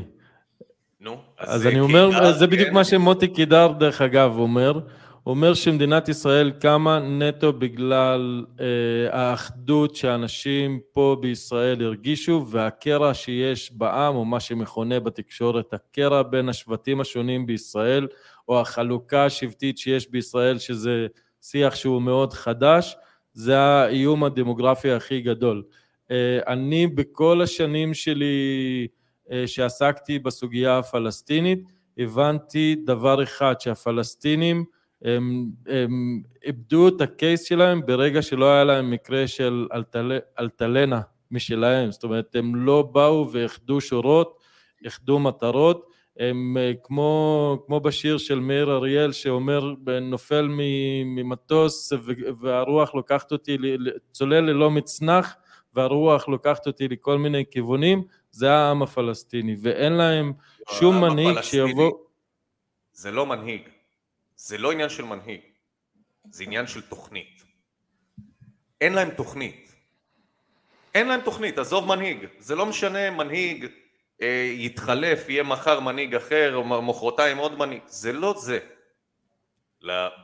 אני לא אוהב לעשות השוואות, בסדר, אבל מדינת ישראל הייתה תוכנית ברורה. בסדר? היה תנועה מסוימת, נקראת התנועה הציונית, יש להם, הייתה להם, יש להם תוכנית סדורה מאוד מאוד ברורה, עם שלבים מאוד מאוד ברורים, שהלכו צעד אחרי צעד אחרי צעד בתוכנית הזאת, ועוד לא סיימנו את התוכנית הזאת, ויש להם אה, אספירציות קצת יותר גדולות ממדינת ישראל, בסדר? אז, אבל אני אשים את זה בצד כרגע.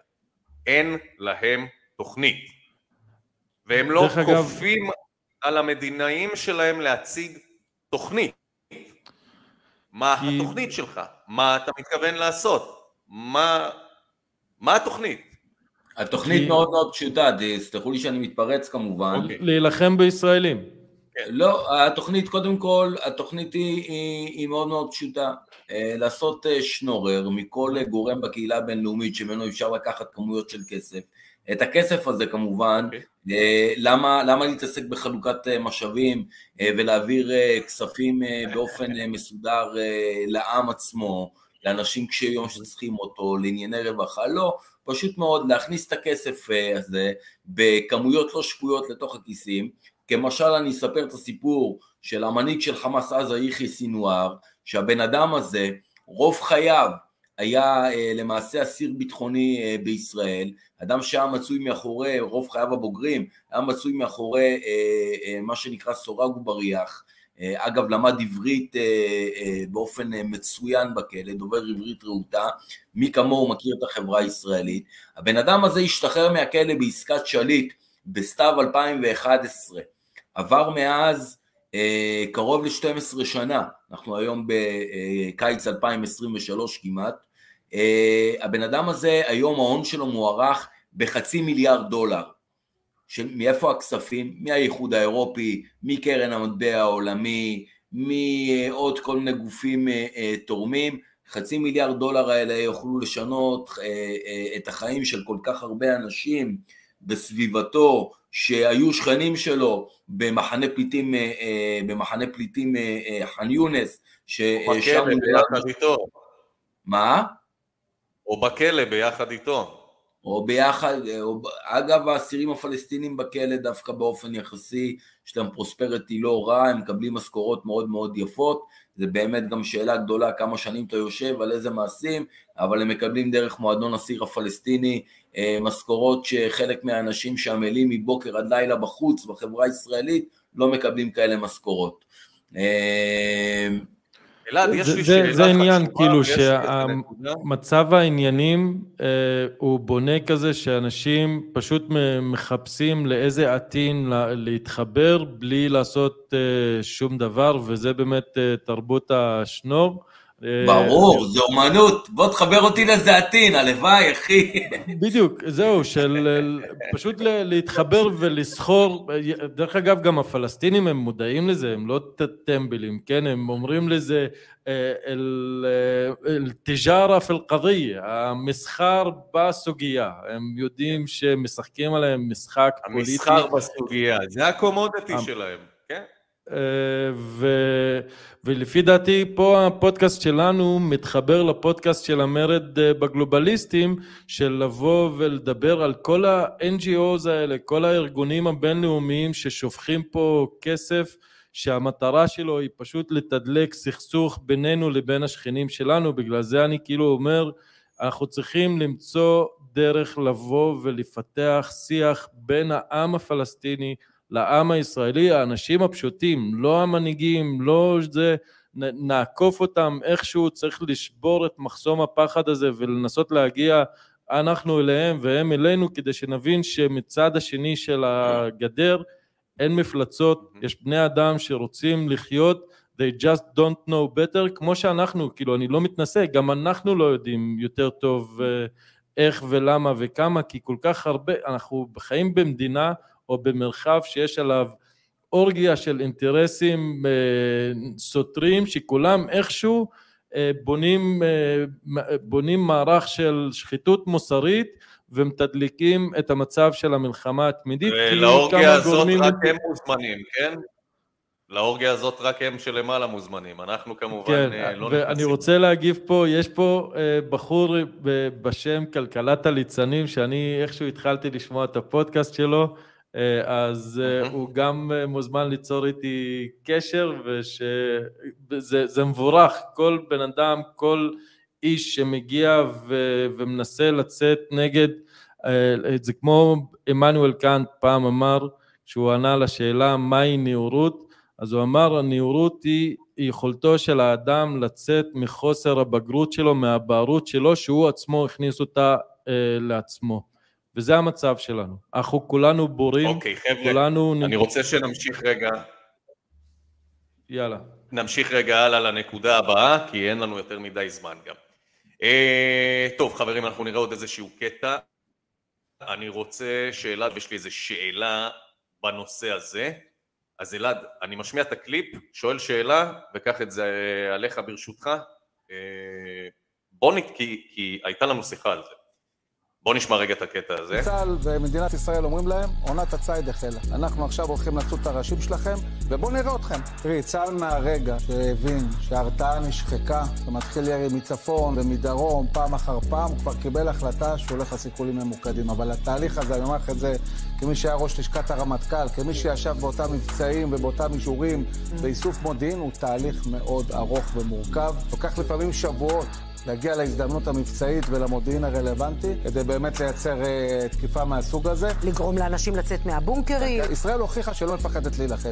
אתם רוצים? בואו, קדימה, בואו נראה. והם שואלים את עצמם מה יהיה ברגע שהם יראו. ובהחלט יש כמה ראשי חמאס, חד משמעית צריך להוריד להם את הראש. אחרי הירי מלבנון, אחרי הירי מעזה, אחרי כל הטרור שהם מוציאים ביהודה ושומרון? הם מררים לנו את החיים כבר הרבה מאוד שנים. חלקם אה, ממשוחררי שליט, והגיע הזמן לטפל בזה.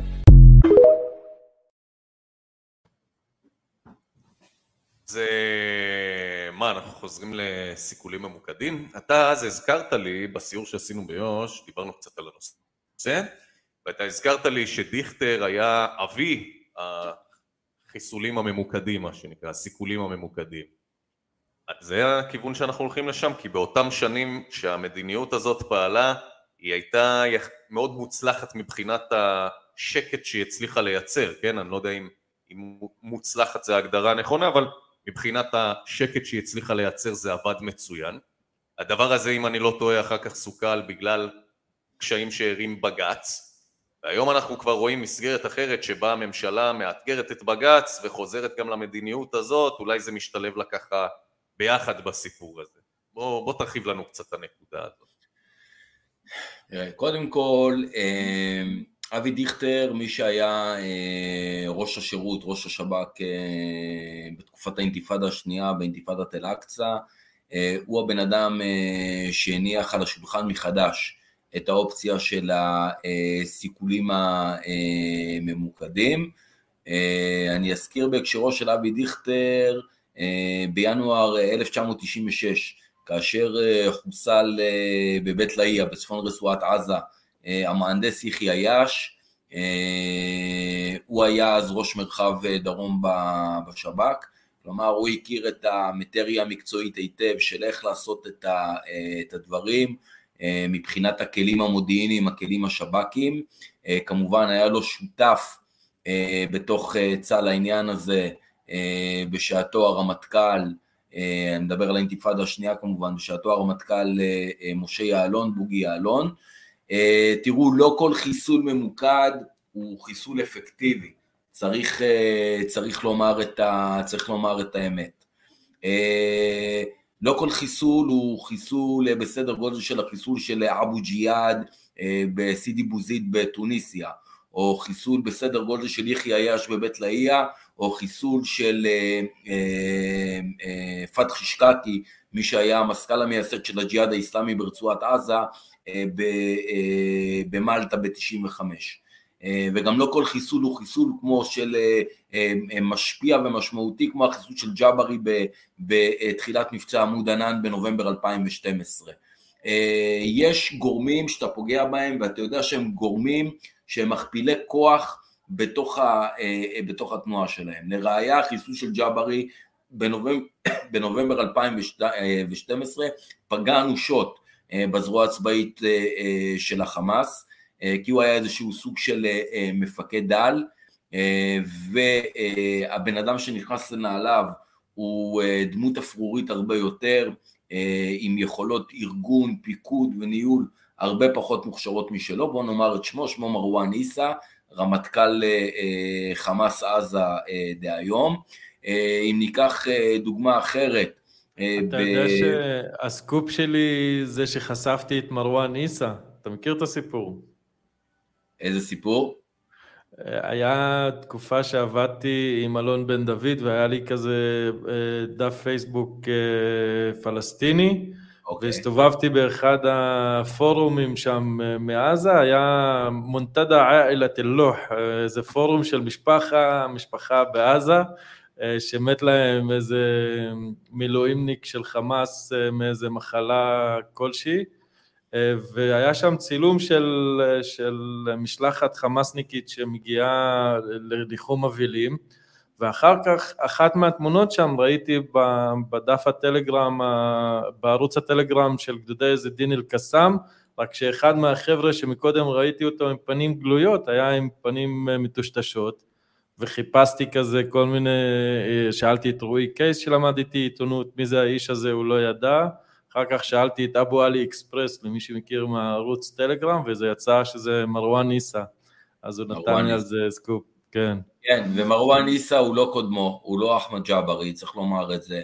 ואם אנחנו אה, להבדיל לאלפי הבדלות, כן, אבל באותו הקשר בדיוק, נדבר רגע על חיזבאללה מאז חיסולו של אה, עימאד מורניה בשכונת כפר סוסה בפברואר 2008, אה, על פי מקורות זרים חיסול כמובן של, של הזרוע המבצעית של המוסד. כל, גם החיסול שלו היכה מה שנקרא מכה אנושה אה, בשורות החיזבאללה, כי מאז לא באמת קם לו יורש בתוך הארגון, ומי שניסה להיכנס לנעליו, אה, אה, מוסטפא בדר א-דין, מי שהיה חתנו, לא באמת הצליח להיות, להתעלות ולהיות למעשה, לצורך העניין, עימאד מורניה, אבל מה אנחנו כן רואים פה? אנחנו בואו ניקח ככה בטווח זמן של מ-2018 ועד היום, בסדר? אנחנו רואים ב-2018 מבצע חגורה שחורה, חיסלנו את המפקד אה, של החטיבה הצפונית של הג'יהאד האיסלאמי, צריך להבין מבחינת ההיררכיה הצבאית, מפקד חטיבה אה, מרחבית, אזורית, אה, בארגונים האלה, הוא למעשה מקביל של אלוף פיקוד אצלנו בתוך, בתוך, בתוך צה"ל. אותו אדם שחיסלנו עם טיל מדויק לחדר השינה שלו באבו אל-עטה, אוקיי? אה, היה אה, אדם אה, עם המון המון מוטיבציות לבצע פיגועים נגד ישראל. לקח כמה שנים, הוא גם, הוא היה דוגמה לחיסול של גורם מכפיל כוח. לקח כמה שנים עד שלמעשה הג'יהאד האיסלאמי הצליחו למצוא איזשהו אדם בסדר גודל מרשים שייכנס לנעליו. ואותו אדם שנכנס לנעליו, תייסיר ג'אברי, חוסל בתחילת מבצע עלות השחר לפני, לפני שנה. עכשיו, חוסל המחליף של תייסיר ג'אברי, חליל ביתני, בסדר? עכשיו תראו, אין אה, יקום אחד חדש שיבוא ויחליף גם את חליל ביתני, אה, שתוך מספר ימים, מה, ש... מה שנקרא ייכנס לתפקיד אה, באופן רשמי ויקבל מה שנקרא משכורות משלטון המהפכה באיראן. אבל צריך להבין שלא, אין אפקט גדול, אוקיי, לכל חיסול ממוקד אנחנו אוהבים להתפאר בחיסולים הממוקדים האלה ולדבר מוכנים במושגים של אה, חיסלנו פה בכיר, חיסלנו שם בכיר, לא תמיד לחיסולי בכירים, אוקיי? יש את האפקט שאנחנו רוצים שהאפקט הזה ייצור, לא כל חיסול של בכיר הוא חיסול של מה שנקרא שגורם מכפיל כוח. האם אני רגע... זה העוצמה, זה העוצמה. אדם, שנייה אחת. שנייה, אני אקח את השיח הזה עכשיו חזרה, עשרים וכמה שנים אחורה, לתקופה של אינתיפאדת אל-אקצא, בסדר? מה שהיה אה, באינתיפאדת אל-אקצא, בייחוד בתוך אה, אה, רצועת עזה, החל מקיץ 2002, מדינת ישראל, אז בראשות ממשלת שרון, קיבלה החלטה לפגוע בראשי החמאס בזה אחר זה, גם חמאס צבאי וגם חמאס מדיני, אז ראינו את החיסול של סאלח שחאדה בשכונת אום דארג' בעזה, ואחריו את החיסול של, בשכונת שייח' חדואן של אברהים מקדמה שהיה אידיאולוג מהגרעין המייסד של החמאס ברצועה בסוף שנות ה-70, תחילת ה-80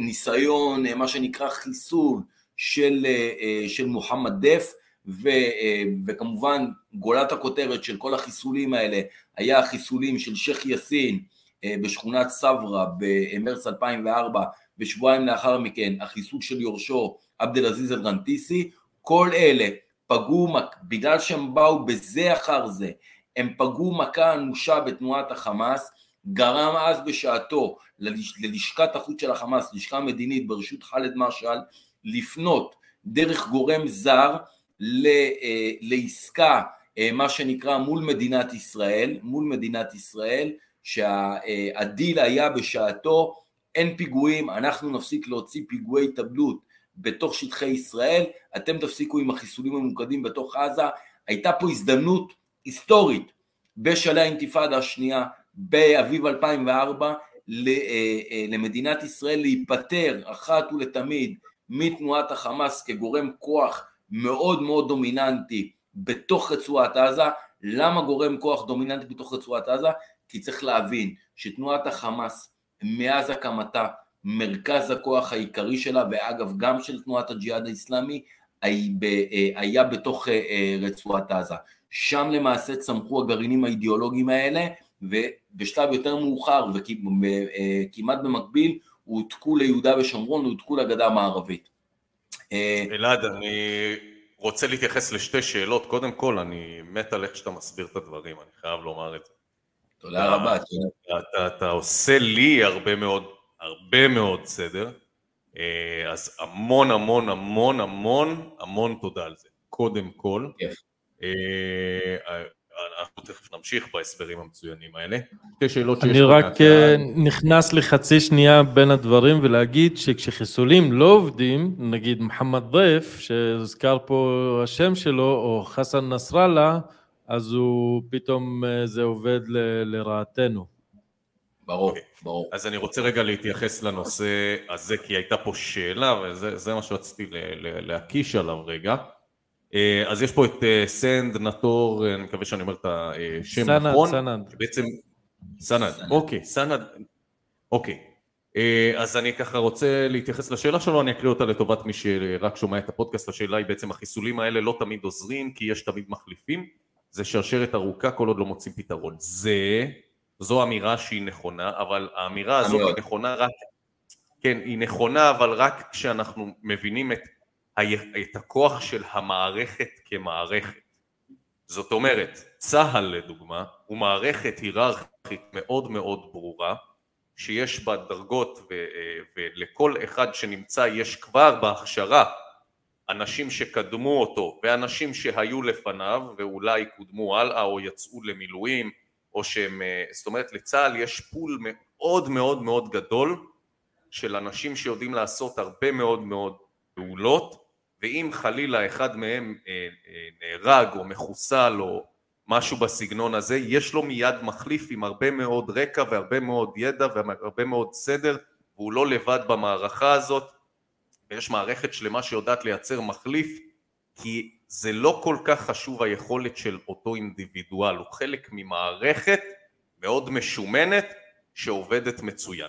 מה שקורה ברשות הפלסטינית זה שזה הרבה יותר מבוסס על הכריזמה ועל היכולת האישית של מי שנמצא שם, על היכולת שלו לסחוף את ההמונים, על הידע שהוא צבר, ואין במערכת עצמה את כמות הידע והיכולת שיש במערכת עצמה של צה"ל, או במערכת הביטחונית הפוליטית שיש לכנסת ישראל, וכן הלאה וכן הלאה וכן הלאה. ולכן כשאתה עורף ראש זה כן משהו שהוא משפיע לפחות ברמה הדית, לפחות ברגע שאתה תופס את המערכת לא מוכנה, שהיא עדיין לא הכשירה מספיק את מי שהולך להחליף את אותו בן אדם, זה יוצר איזשהו גאפ של זמנים שבו הארגון נחלש בשלב הזה, או לפחות בנקודה המאוד ספציפית שעליה היה אמון אותו בן אדם ש... שהורדנו. אז הגודל והעוצמה והיכולות והידע שנצבר במערכת הוא דבר מאוד מאוד חשוב, שאנחנו יש עליונות אל מול הצד השני בעניין הזה. זה דבר ראשון. הדבר השני שרציתי להתמקד בו זה עוד תגובה שהייתה כאן, סליחה שאני לוקח את זה רגע לחלק של התגובות, זה משהו שגם חשוב. אגב, המצב כאן, אה, קרינה שרה. בעצם אומרת, אגב, המצב כאן מזכיר מאוד את הבלגן באוקראינה, אחרי הכל זה בין רוסיה לערב, אני רוצה רגע לקחת את זה לזווית מאוד... שזה דרך אגב עונה לשאלה הזאת. כן, בדיוק, שזה עונה לשאלה של ניצן אייל, של שאלה לאדם דרוויש ואלעד, איך התוכנית של, הלוב... של הגלובליסטים, גלובליסטים, להגיד, כן, מתקשרת, מתקשרת למה שקורה ליהודים והפלסטינים, אני רגע אענה גם על זה, אם תוכל להוריד רגע את השאלה דרוויש, אז ככה, אנחנו נמצאים במצב שבו משדרים לנו כרגע שישראל לא ערוכה למה שנקרא תרחיש התגבשות כלל הזירות, אוקיי? בעצם מה שאומר נגיד האלוף בריק וכל מיני אנשים מהסגנון הזה בטענה שלהם זה שמדינת ישראל בנתה את הצבא שלה בשנים האחרונות להיערך לאירוע מול מעצמה אחת שהפוקוס שלנו היה על נגיד איראן, אוקיי? והדבר הזה כיוון את כל המשאבים לקראת אירוע שהוא אמור להיות מחולל שינוי משמעותי מבחינת צה"ל אה, ברמה האזורית היותר רחבה שלנו שזה המזרח התיכון בפוקוס שהתמקדנו על איך אנחנו נגיע למערכה מול איראן בצורה שנהיה מאוד מאורגנים אבל צה"ל לא הכין את עצמו למה שנקרא התגבשות כל הזירות, מה קורה אם יש אירוע רב זירתי ואז צה"ל מותקף. אני רוצה רגע לומר משהו, האירוע הרב זירתי הבעייתי כרגע הוא לא זה. האירוע הרב זירתי כרגע הוא אירוע שבו צבא ארצות הברית נמצא במצב התגבשות כלל הזירות. כי מבחינת צבא ארצות הברית התגבשות כלל הזירות זה אומר שילוב של שתי מעצמות גדולות שהופכת, שהופך לאירוע מלחמתי שבו ארצות הברית נמצאת מול שתי זירות עיקריות גדולות. זה אומר שהיא מאותגרת גם על ידי רוסיה וגם על ידי סין. אז מה שהיה המדיניות של ארצות הברית בעשרות שנים האחרונות, זאת אומרת ממש הדוקטורינה שלהם, זה למנוע את החיבור בין רוסיה לבין סין. וברגע שאנחנו ראינו את uh, התובנה הזאת עוד בממשלת טראמפ שבו רוסיה הופכת להיות מאויב משנים את הגדרת האויב מספר אחד מרוסיה לסין שזה דבר שטראמפ עשה בדוקטורינה שלו הוא עשה את השינוי הזה הוא שם את סין בפוקוס וניסה להתחבר לפוטין על מנת למשוך את הצד הרוסי לארצות הברית להטיב איתו ביחסים עם המערב כדי שהם יוכלו להתמקד רק בסין. מה שקרה באוקראינה זה בעצם טרף את הקלפים האלה, טרף את התוכנית הזאת שהייתה אה, ל, אה, לטראמפ, שהוא בעצם אמר אנחנו ניקח את העולם הערבי, אנחנו נייצר את הסכמי אברהם, אנחנו נקרב אותו לארצות הברית ולמערב. אנחנו ניקח את רוסיה, אנחנו ניתן לה את המקום הבינלאומי שלה, ואנחנו נבודד את סין ונתמקד רק בסין. הדבר הזה כשל. אנחנו רואים היום שאנחנו לא נמצאים בסיטואציה הזאת. מה זה אומר למיקרו קוסמוס הקטן שלנו במזרח התיכון?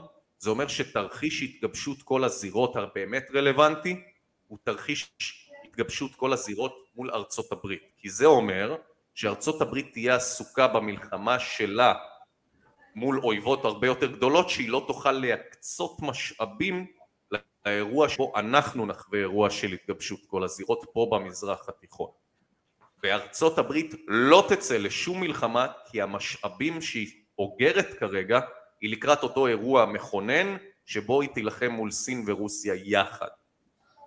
לכן אנחנו, זה, זה מתורגם אצלנו בשטח כחוסר יכולת שלנו להגיע לאירוע מהסדר גודל הזה.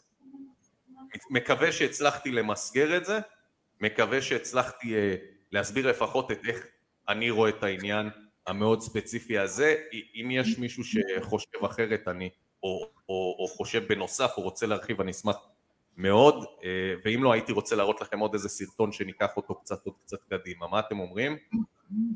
בבקשה. אוקיי, אז בעצם אה, אנחנו ראינו את המערכה הזאת שהייתה כאן בימים האחרונים, כן רוצה לראות קצת את הדרך שבה מסקרים אותנו החוצה. אז בואו בוא נראה איזה קטע קטן שאיך האיראנים אה, מסקרים אותנו, זה קצת משעשע. از دولت اسرائیل شنیدیم این است دوباره آژیر خطر به صدا در اومده ما باید متوجه هم بابک متوجه هم شرایط بسیار حساس در جنوب اسرائیل با به صدا در اومدن صدای آژیر همکارم بابک اسحاقی مجبور شد که صحنه رو ترک بکنه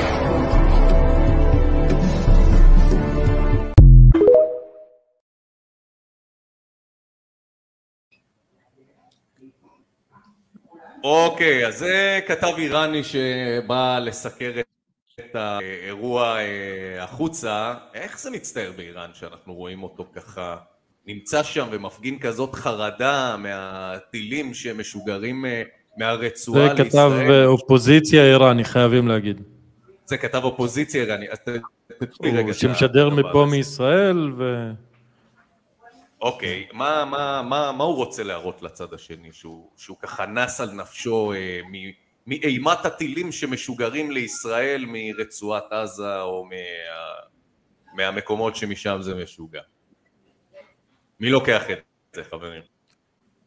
אה, שמע, זה...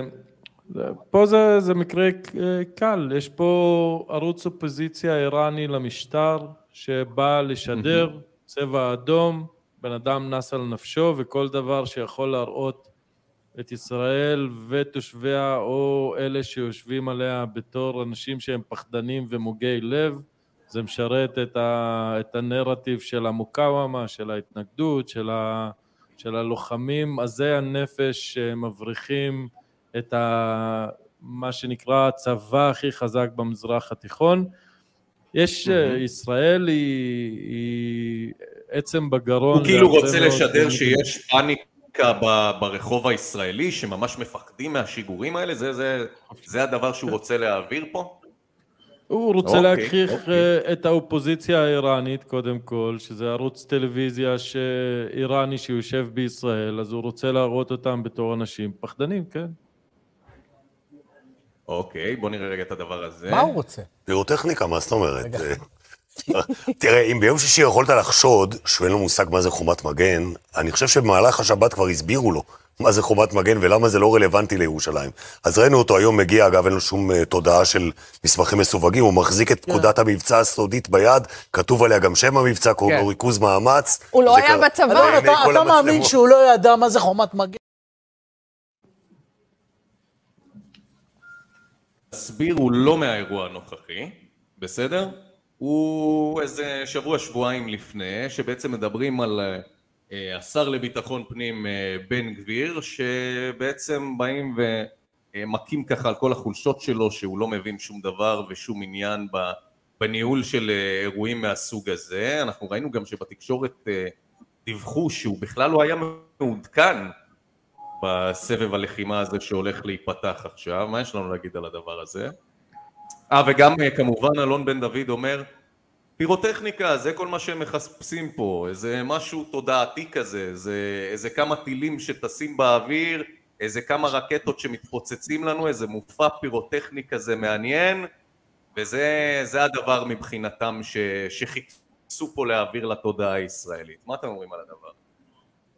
שמע, אני לא מומחה לענייני ישראלים, אה, אבל אה, אני תמיד לומד על הישראלים כשאני מסתכל על הפלסטינים, אה, ויש איזה משהו במשחק הפוליטי שמושך אליו את האנשים הכי פחות ראויים בעיניי, זאת אומרת, בן גביר הוא ליצן, כמו שהמנהיגים של הפלסטינים שהם יושבים ומשחקים אותה מנהיגים, הם גם ליצנים. משהו במערכת הזאת של הפוליטיקה מביא אליו סליחה על המילה, התאמיץ של הזבל, זאת אומרת, אני לא יכול לשמוע את האנשים שיושבים בכנסת, הם לא מייצגים שום דבר שקשור לישראל. בעיניי, שוב, אני אה, אה, אוהב ככה לדבר אה, חופשי, אבל אין לזה שום קשר בין ישראל לבין האנשים שיושבים וחושבים שהם המנהיגים, או מציגים את עצמם בתור המנהיגים של ישראל, וזה מה שעצוב, כי לדעתי גם אנחנו שופטים את הפלסטינים לפי המנהיגים שלהם שהם בבועה אה, כאילו אה, שלילית או אה, רפלקסיה הפוכה לנו אבל הם דומים לנו בצורה יוצאת דופן. אז זה, זה ההתייחסות שלי לבן גביר שהוא לדעתי פשוט ליצן אוקיי, אה, כמה מילים של הנאום לאומה של ביבי, בואו נשמע את זה ואנחנו נסגור פה עוד איזה קטע שתיים ו... וסיימנו עם קטעי הוידאו. אזרחי ישראל, אנחנו עדיין בעיצומה yeah. של המערכה. ברגעים אלו ממש כוחותינו תוקפים בעוצמה ברצועת עזה וגובים מחיר יקר מארגוני הטרור. ואני רוצה לחזור ולומר, כל מי שפוגע בנו, כל מי ששולח טרור נגדנו, דמו בראשו. העיקרון הזה שכל מי שפוגע בנו, מנסה לפגוע בנו, דמו בראשו, קיבל חיזוק מאוד משמעותי במבצע מגן וחץ. הפיתוח של יכולות מודיעיניות חדשות והפיתוח המקביל של יכולות מבצעיות חדשות בשילוב היוזמה שלנו מייצרים משוואה חדשה. אנחנו אומרים למחבלים ולשולחיהם, אנחנו רואים אתכם בכל מקום, אתם לא יכולים להתחבא, ואנחנו בוחרים את המקום ואת הזמן לפגוע בכם. אנחנו ולא אתם. לא רק בתגובה, גם ברגיעה. הבחירה שלנו. עד כה הנחתנו על הג'יהאד האסלאמי בעזה את המכה הקשה בתולדותיו. בתוך שניות ממש...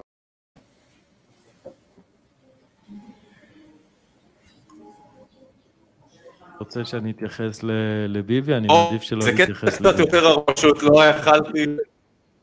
רגע, רגע, כן, שנייה. אני רוצה לשאול את אלעד שאלה, אבל אלעד תן לי רגע לשאול אותה, בסדר? אה, זה קטע קצת יותר ארוך, ממש קשה לי עם התעמולה הצבאית, הסופר פטריוטית, המוגזמת, אפילו מגוחכת, אני פשוט, אני לא יכולתי לשמוע את זה, הייתי חייב שנייה אחת לעשות קאט, סליחה למי שזה מפריע לו, אבל ככה אני הרגשתי.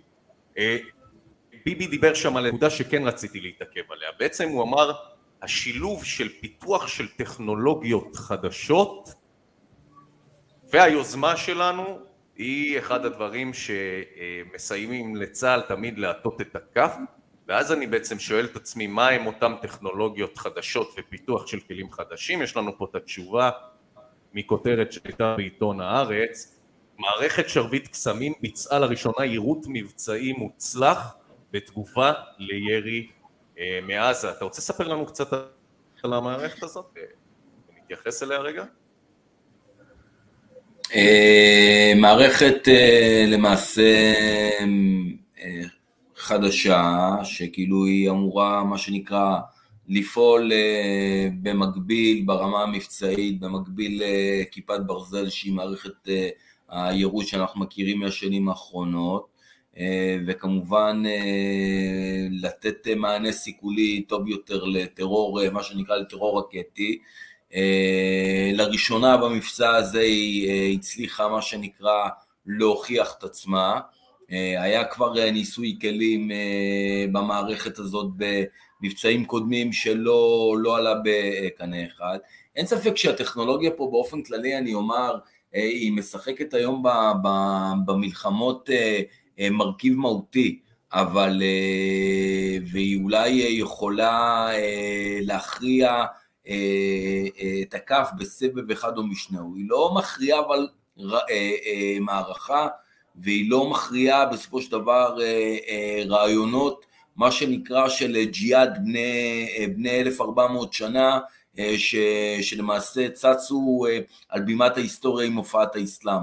יש פה משהו אה, בסופו של דבר, אני אומר, מדינת ישראל, ואמרתי את זה קודם, צריכה, אה, לא משנה כמה טכנולוגיות היא, היא תאכלס אה, בתוכה, וכמה פיתוחים וכמה מוחות יעבדו, מה שנקרא נונסטופ ברפאל או אלביט, בסופו של דבר מדינת ישראל צריכה לקבל החלטה מה היא עושה לצורך העניין עם רצועת עזה, מה למעשה החזון שלה ל-20 שנה הקרובות מול החמאס ומול הג'יהאד האיסלאמי. אה, ולעסוק באמת בשאלות מהותיות. האם לפגוע במרכזי הכוח של התנועות האלה בדמשק אה, ובביירות, כלומר בזיאד נחאלה אה, ובסאלח אל-ערורי, האם, האם מדינת ישראל למעשה תלך פעם אחת ולתמיד למבצע שעניינו, מבצע צבאי שעניינו הוא מיטוט למעשה הג'יהאד האיסלאמי והחמאס ברצועת עזה. זה השאלות שמדינת ישראל צריכה לעסוק בהן. אה, עוד אמצעי סיכולי, פחות אמצעי סיכולי, לא משנים בסופו של דבר את פני המערכה. בסופו של דבר... אבל אתה יודע, אלעד, הרבה פעמים, היו הרבה שדיברו על מיטוט שלטון חמאס, והם הפכו להיות ראשי ממשלה ושרי ביטחון. אה, בנט נכון. דיבר על מיטוט אה, שלטון חמאס. אני קודם כל אגיד, אני אגיד למען הסדר הטוב. לי אין שום, אה, שום אספירציה להיות ראש ממשלה, חס וחלילה, כן? אה, אוקיי. אז היה לנו ככה, בואו בוא נראה את הסקירה רק מהאחרונים. אה, בנט דיבר על מיטוט שלטון חמאס, אנחנו, אה, ביבי דיבר על מיטוט שלטון חמאס, שניהם היו גם שרי ביטחון וגם ראשי ממשלה. היה לנו את uh, שר הביטחון לשעבר אביגדור ליברמן שדיבר על uh, מיטוט שלטון חמאס. תקשיב, אני, אני, אני, אני, אני אכנס...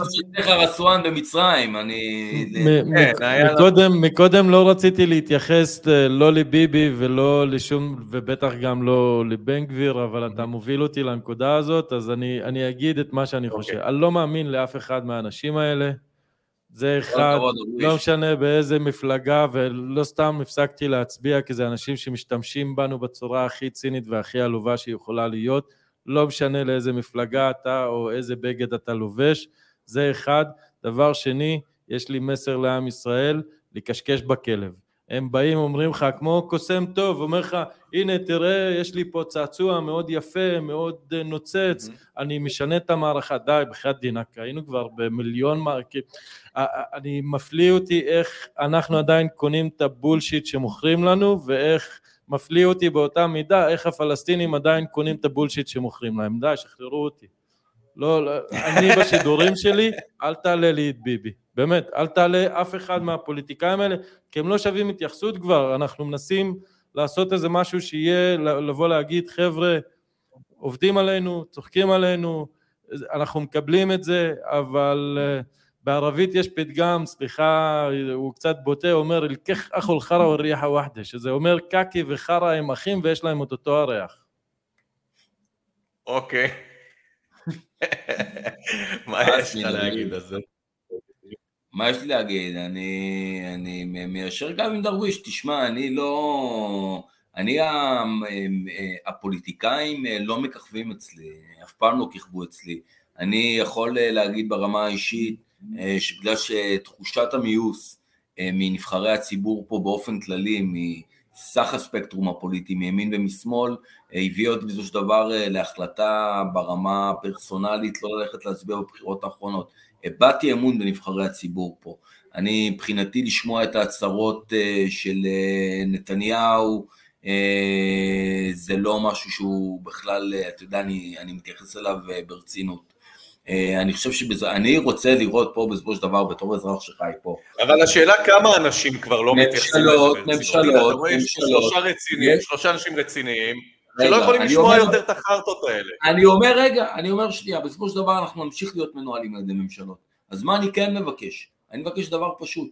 אני רוצה שיהיו אה, אה, פה ממשלות, שיהיו פה ממשלות עם חזון מהותי, חזון מהותי ברמה האסטרטגית הביטחונית, חזון מהותי ברמה הכלכלית, שיסתכלו על מדינת ישראל לא לטווח זמן של אה, חצי שנה קדימה, עד סוף שנת 2023, אלא שיסתכלו על מדינת ישראל ל-2050, ועל בסיס החזון שהמדינה, שהממשלות האלה יקבעו, אוקיי, הם למעשה מפה ייגזרו, ייגזרו למעשה המשימות. אני רק אומר בהקשר של הדיון המאוד מאוד ספציפי שלנו, היום אודות רצועת עזה ואודות החמאס והג'יהאד האיסלאמי וכדומה, חבר'ה, כמו שמדינת ישראל לא פועלת אה, מה שנקרא בשום שכל אה, ומתוך אה, מה שנקרא ראייה רחבה שחזון עומד במרכזה בהקשרים נוספים שקשורים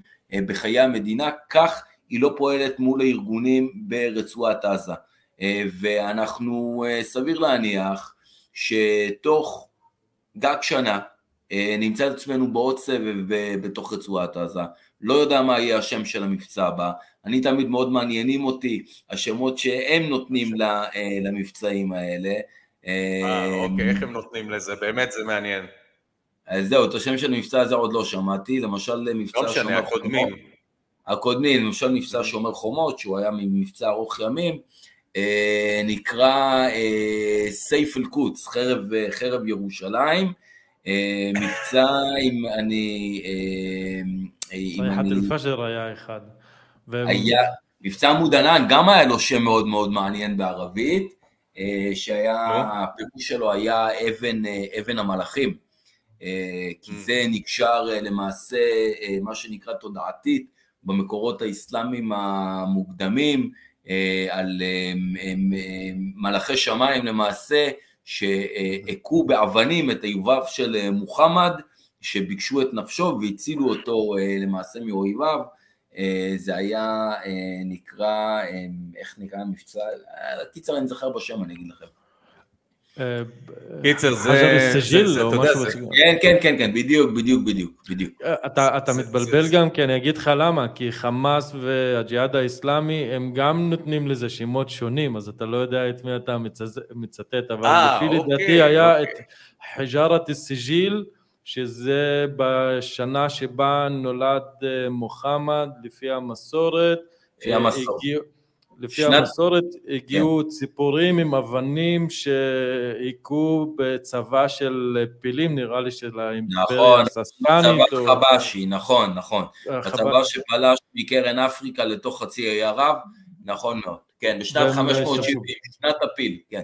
כן, שנת הפיל. כן. בשנת הפיל הגיעו הפילים. אה, אבל אני רוצה להגיד על זה איזה משהו. אה, יאללה. אני, אנחנו נותנים לפוליטיקאים את הקרדיט הזה ומידת הכוח וההשפעה שיש להם עלינו היא המידה שאנחנו ניתן להם. אה, וכל עוד לא נדרוש שיהיה שינוי פה של, ה, של השיח מהיסוד שלו, זאת אומרת ה- זה יהיה לגיטימי כל הזמן לבוא ולהיות עם הזקפה הלאומית הזאת של ההנדסה הישראלית ושל השכל הישראלי וכל ה-state of the art, top of the line של הנשקים ושל... יש פה מלא אינטרסים שמופנים לעבר אה, נשק, לעבר לחימה, לעבר זה, אפס אינטרסים למען הידברות. אה, ההידברות, זאת אומרת אה, חמאס וישראל מדברים אחד עם השני, אבל אנחנו אפס מילים על זה, אף אחד לא מעז, וזה האנשים האמיצים, שאני רוצה לבוא להגיד, אני עושה שלום עם האויבים שלי, אה, או אני רוצה לבוא ולהסתכל על האנשים שנמצאים מהעבר השני של הגדר בתור בני אדם, אני רוצה לבוא ולהגיד שיש פה מאה אלף פלסטינים שבונים את המדינה הזאת, שהם עובדי הבניין שבאים לעבוד ומנסים לחיות חיים טובים וכן אנחנו מציבים מחסומים ואנחנו רודפים ואנחנו זה. אנחנו מביאים את המצב הזה שהאינטרסים למלחמה כל הזמן עולים לאינטרסים של השלום וכל עוד אנחנו לא נבוא ונהיה ניגועים ב- בדיונים שהם כל הזמן באים של יאללה מקל ובוא נהרוס ובוא נמוטט ובוא די שחררו אותנו מכל, ה, מכל הדבר אני הזה. רוצה לסגור את אני, אני הדיון. בעד מקל, אני- שלא תבינו, אני אויב ומי שבאמת בא ועוסק בטרור צריך ללמד אותו את הלקח שזה לא לגיטימי ושזה לא בסדר וצריך לעמוד על המשטר, אנחנו דרוזים בני מיעוטים, אנחנו דרוז מן חוב אל-מות אל-מות ערס אל-ברודה אומרים, אנחנו אוהבים את המוות, המוות בקצה, בקצה הרובה, אני לא מפחד מ, מ, מלהילחם, אני לא מפחד מ, מלצאת על דברים שהם חשובים לי, אבל אה, האמיצים באמת הם גם כאלה שיודעים ולבוא לצאת מהתבניות שבהם אנחנו נמצאים ואנחנו נמצאים בוואחד תבנית ואנחנו משחקים לידיהם של גורמים זרים שכל הזמן מייצרים אצלנו גם את המאבק גם את המלחמה ואני אומר את זה ועושה לזה copy paste לפלסטינים אותו דבר. אני, אני יושב פה על הגדר רואה את שני הצדדים תנועת מראה זהו, סיימתי את הנאום שלי להיום. אני רוצה רגע ככה, אנחנו לקראת סיום. אחלה נאום. אנחנו לקראת סיום, אז אני רוצה ככה לומר, פתאום נהיה לי איזה הקבלה מה... מהפרק האחרון שעשינו במרד בגלובליסטים, אורן עשה איזושהי מצגת, ואז הוא הציג שם אה, אה, איזה פילוסוף, מה, מה הוא היה גרמני? דרוויש, אתה זוכר איך קראו לבן אדם הזה שהיה ממש ראסל? מהשם שלו? ברטנרד ראסל. לא, לא, לא, לא הוא, היה עוד אחד. אוקיי. טורונין איזה- זה איזה משהו מהם? כזה, אוקיי, לא משנה. לא משנה. בסופו של דבר, היה שם איזשהו טיפש מעניין שלו, שהוא יותר מתחבר להיבט הג- הג- הגלובליסטי שאנחנו דנים בו בפרק השני, בפודקאסט השני, שאומר כזה דבר, הוא טען שככל שבני האדם מצליחים לייצר יותר טכנולוגיות ולהתפתח טכנולוגית, הם מצליחים לייצר יותר מזון. ובגלל שאנחנו מצליחים לייצר יותר מזון, כדי לכסות את מכסת המזון שזקוקה כרגע לאנושות בכמות הקיימת שלה, אז פשוט מנצלת את הצד הטכנולוגי הזה, ומרשה לעצמה להתרחב ולהתפרס עוד יותר, ואז בעצם צריך לפתח עוד פעם טכנולוגיות כדי שנוכל להכיל את כולם, ואז כשאנחנו עוד פעם מפתחים את הטכנולוגיות שיספיקו להכיל את כולם, אז אנחנו מגיעים עוד פעם למצב שהאנושות מרשה לעצמה להתפתח ולגדול ולהביא עוד אנשים לעולם, וזה איזה לופ כזה. עכשיו, הלופ הזה, יש לגלובליסטים איזו גישה מאוד מעניינת בשבילו שהם הגיעו אליה עכשיו. היא אומרת, אנחנו פשוט נפסיק לעשות את הפיתוחים האלה ואז יהיה פיקס מזון שנוכל לתת ואז האנושות תתאים את עצמה לכמות המזון שהגדרנו שאנחנו מתכוונים לתת לאוכלוסייה.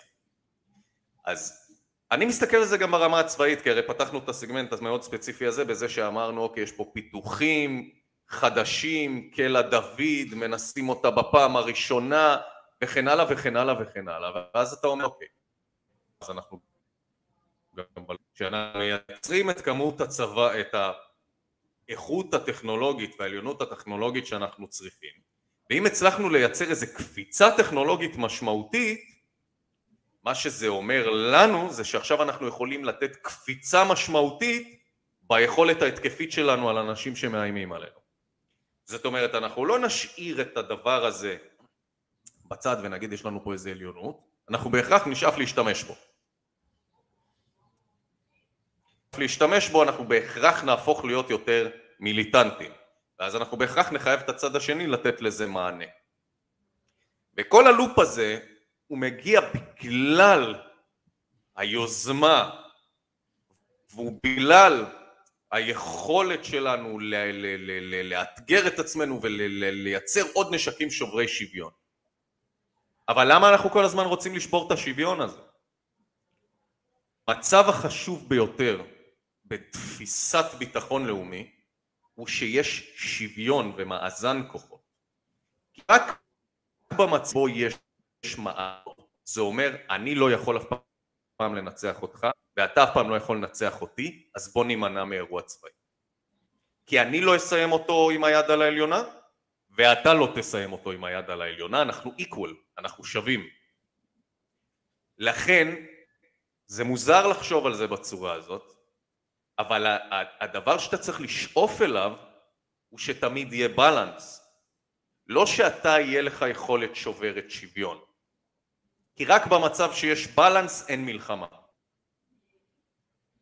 מה אתם חושבים על זה? זה לסיום?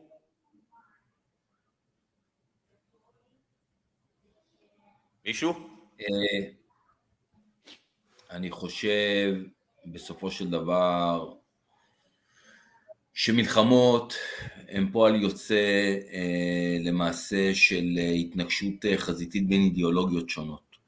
גם אם היה לנו פה מאזן כוחות אה, מול לא מעט גורמים באזור, היינו מגיעים להתנגשויות אלימות, להתנגשויות צבאיות. כי אנחנו אוחזים למעשה בתפיסות אידיאולוגיות שהן שונות וגם תרבותיות מרוב בני האזור הזה, וזה לא משנה אם זה טורקים, אם זה פרסים, אם זה ערבים, אה, או אה, לא יודע מה, או ארגוני מועקאוומה השונים. אה, אז אני חושב שמלחמות לצורך העניין זה מדינות לצורך העניין, שיש להם ערכים משותפים, לעולם לא יגיעו אחת עם השנייה למלחמות.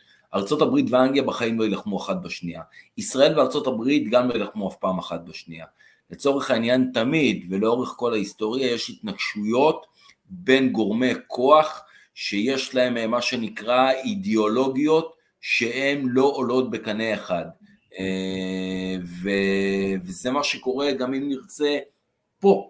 אה, אני, אני חייב לומר בהקשר של כל מה שאמרת דבר אחד פשוט, לסיום רגע לפני שאני נפרד, זה שאני מקווה מאוד, אני מקווה מאוד, וזה מה שנקרא אה, השאיפה שלי שישראל תמיד תימצא בתוך האזור הזה שיש לו DNA מאוד מאוד אלים במצב של עליונות צבאית, תמיד. אני, אה, אה, מדינת ישראל תצטרך גם לעשות הכל, זאת אומרת, מה שנקרא בעתיד הנראה לעין, כדי לסכל מצב שייווצר בתוך, ה, בתוך המרחב הזה מאזן אימים מולה, כי אז זה באמת יכול להעמיד אותנו במצבי קיצון עם הגב לקיר, שאני לא רוצה, אני לא רוצה ש... בתור אדם שחי פה, להיות, להיות חלק מסיטואציה כזאת. אז זה ככה מה שנקרא לראייתי.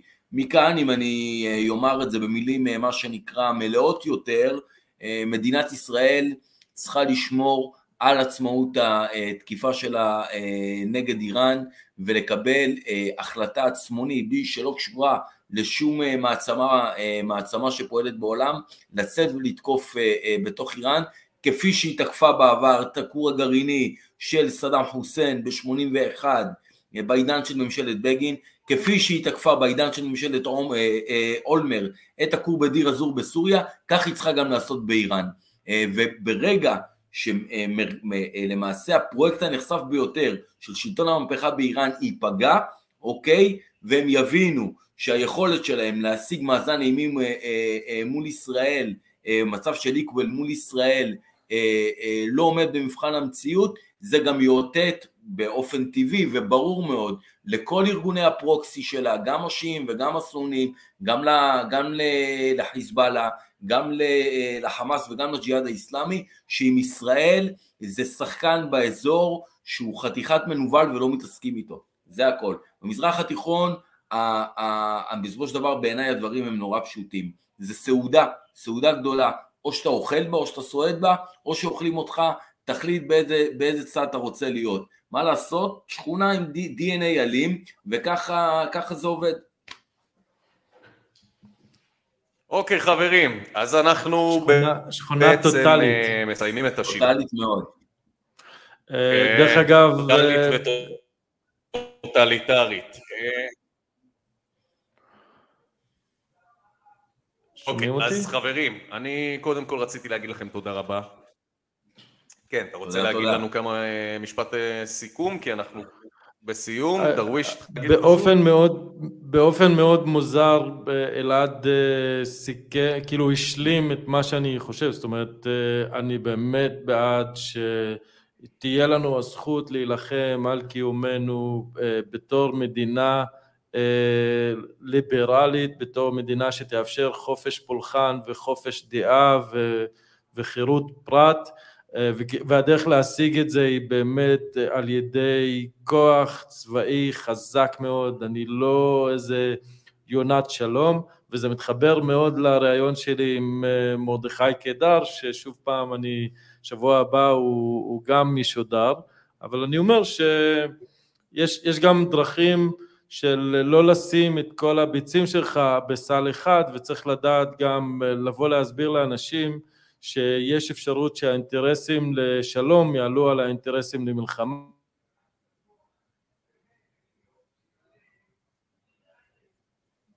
הנה, שוב פעם חזרתי. אה, שזה לא, לא יעלה לנו...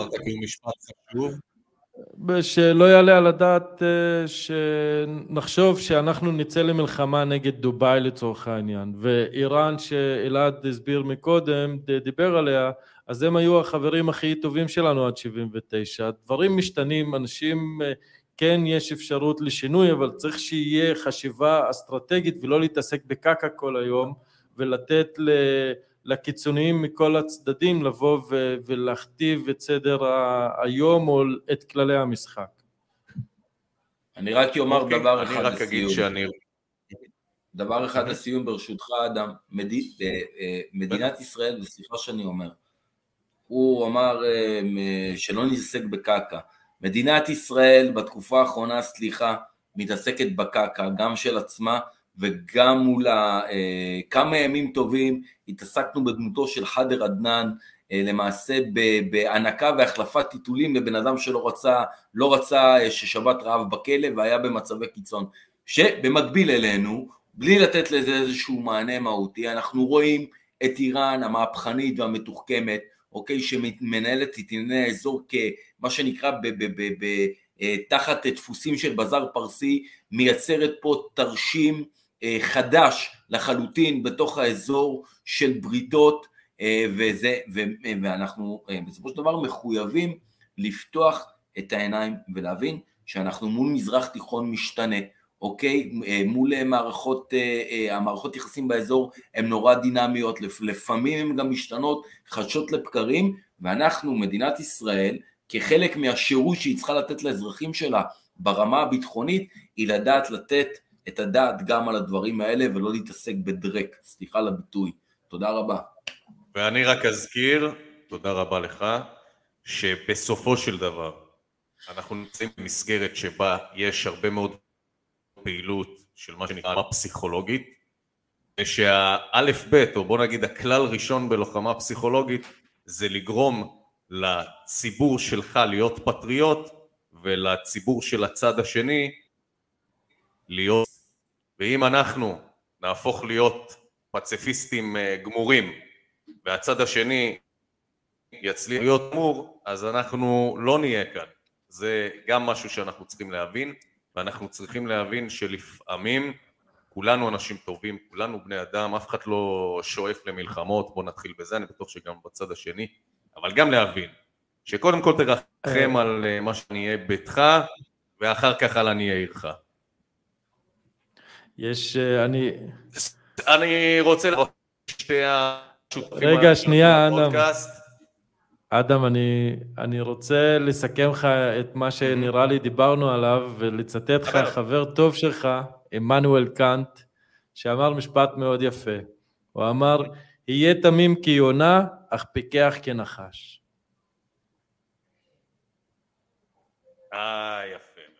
אנחנו אוהבים את עמנואל קאנט היקר, את זה אני דווקא לא מכיר. חברים, תודה רבה לכם שצפיתם בנו היום. אנחנו מאוד מעריכים את זה. הפודקאסט שלנו פרק, הוא פודקאסט חדש, זה הפרק השני, אנחנו נשמח שתפיצו את הבשורה. קחו איזה דקה, מי שלא עוקב אחרי הערוץ שלנו, בבקשה, מי שנמצא ביוטיוב, סמנו subscribe. מי שרואה אותנו דרך הפייסבוק, סמנו עוקב, לא חברות, כי מה לעשות, כבר עברנו את המכסה. אחרי החברים היקרים שלנו, אלעד, שהוא מאגר בלתי נדע, הוא רוצה, הוא רוצה גם uh, לתת את זה, uh, מה שנקרא, מעבר. אז תעקבו אחרי הבן אדם היקר הזה, uh, אלעד מתחיל לכתוב כתבות, שורה של כתבות לארדיאן בנושאים האלה? גרדיאן, כן, הגרדיאן הבריטי, כן. אלעד? כן, כן, שורה של מאמרי עומק על... גם יעלה אותם בפייסבוק שלו. אה, כן, אמר... מאמרי עומק גם בפייסבוק שלו, אז אני ממליץ מאוד לעקוב אחרי אלעד בעמוד הפייסבוק שלו. אה, דרוויש, המרד בחליפ... מרד החליפים. אה, פודקאסט מצוין, יש לו כבר מלא פרקים, מלא ראיונות. הראיון הרלוונטי האחרון זה ראיון שיעלה בטח בימים הקרובים עם מור... מוטי קידר, אז אתם מוזמנים להאזין לזה ולחפש פשוט ביוטיוב, מרד החליפים. אוקיי? לסמן גם שם אה, עוקב. הפרק האחרון שיצא... נראה לי, נראה לי אדם, אצלך האינטרנט אה, לא, לא הכי חזק, אבל אני אגיד, הרעיון הכי האחרון שלי היה עם אבי ברק שיצא אתמול, דיברנו על הקורונה ועל חופש ועל עניינים שכדאי שאנשים ישמעו עליהם. מוטי קידר יצא שבוע הבא אחרי שאני אסיים לערוך את הפרק. אחלה, מעולה. חברים, תודה רבה לכולם. אה, כל מי שרוצה לתמוך בנו אז למעלה יש את כל הפרטים בפוסט לאיך עושים את זה. ומי שנמצא ביוטיוב אז למטה תעזרו לנו. אנחנו עכשיו בתהליך שבו אנחנו מקימים עוד ועוד פודקאסטים אנחנו צריכים את התמיכה שלכם זה יעזור לנו מאוד. וכן תגובות, הערות אנחנו בפרקים הראשונים לעשות את זה טוב יותר נכון יותר מדויק יותר. כל מה שאתם כותבים אנחנו קוראים, אז תכתבו לנו בתגובות, כדי שנדע איך ככה ליישר את הפורמט שהוא יהיה מדויק, יעזור לנו מאוד, ואנחנו רוצים את הביקורת הבונה הזאת, אבל ככה בצורה מפרגנת מה שנקרא. תודה רבה לכולם, יום מקסים, אחלה סוף שבוע, וביי לכולם.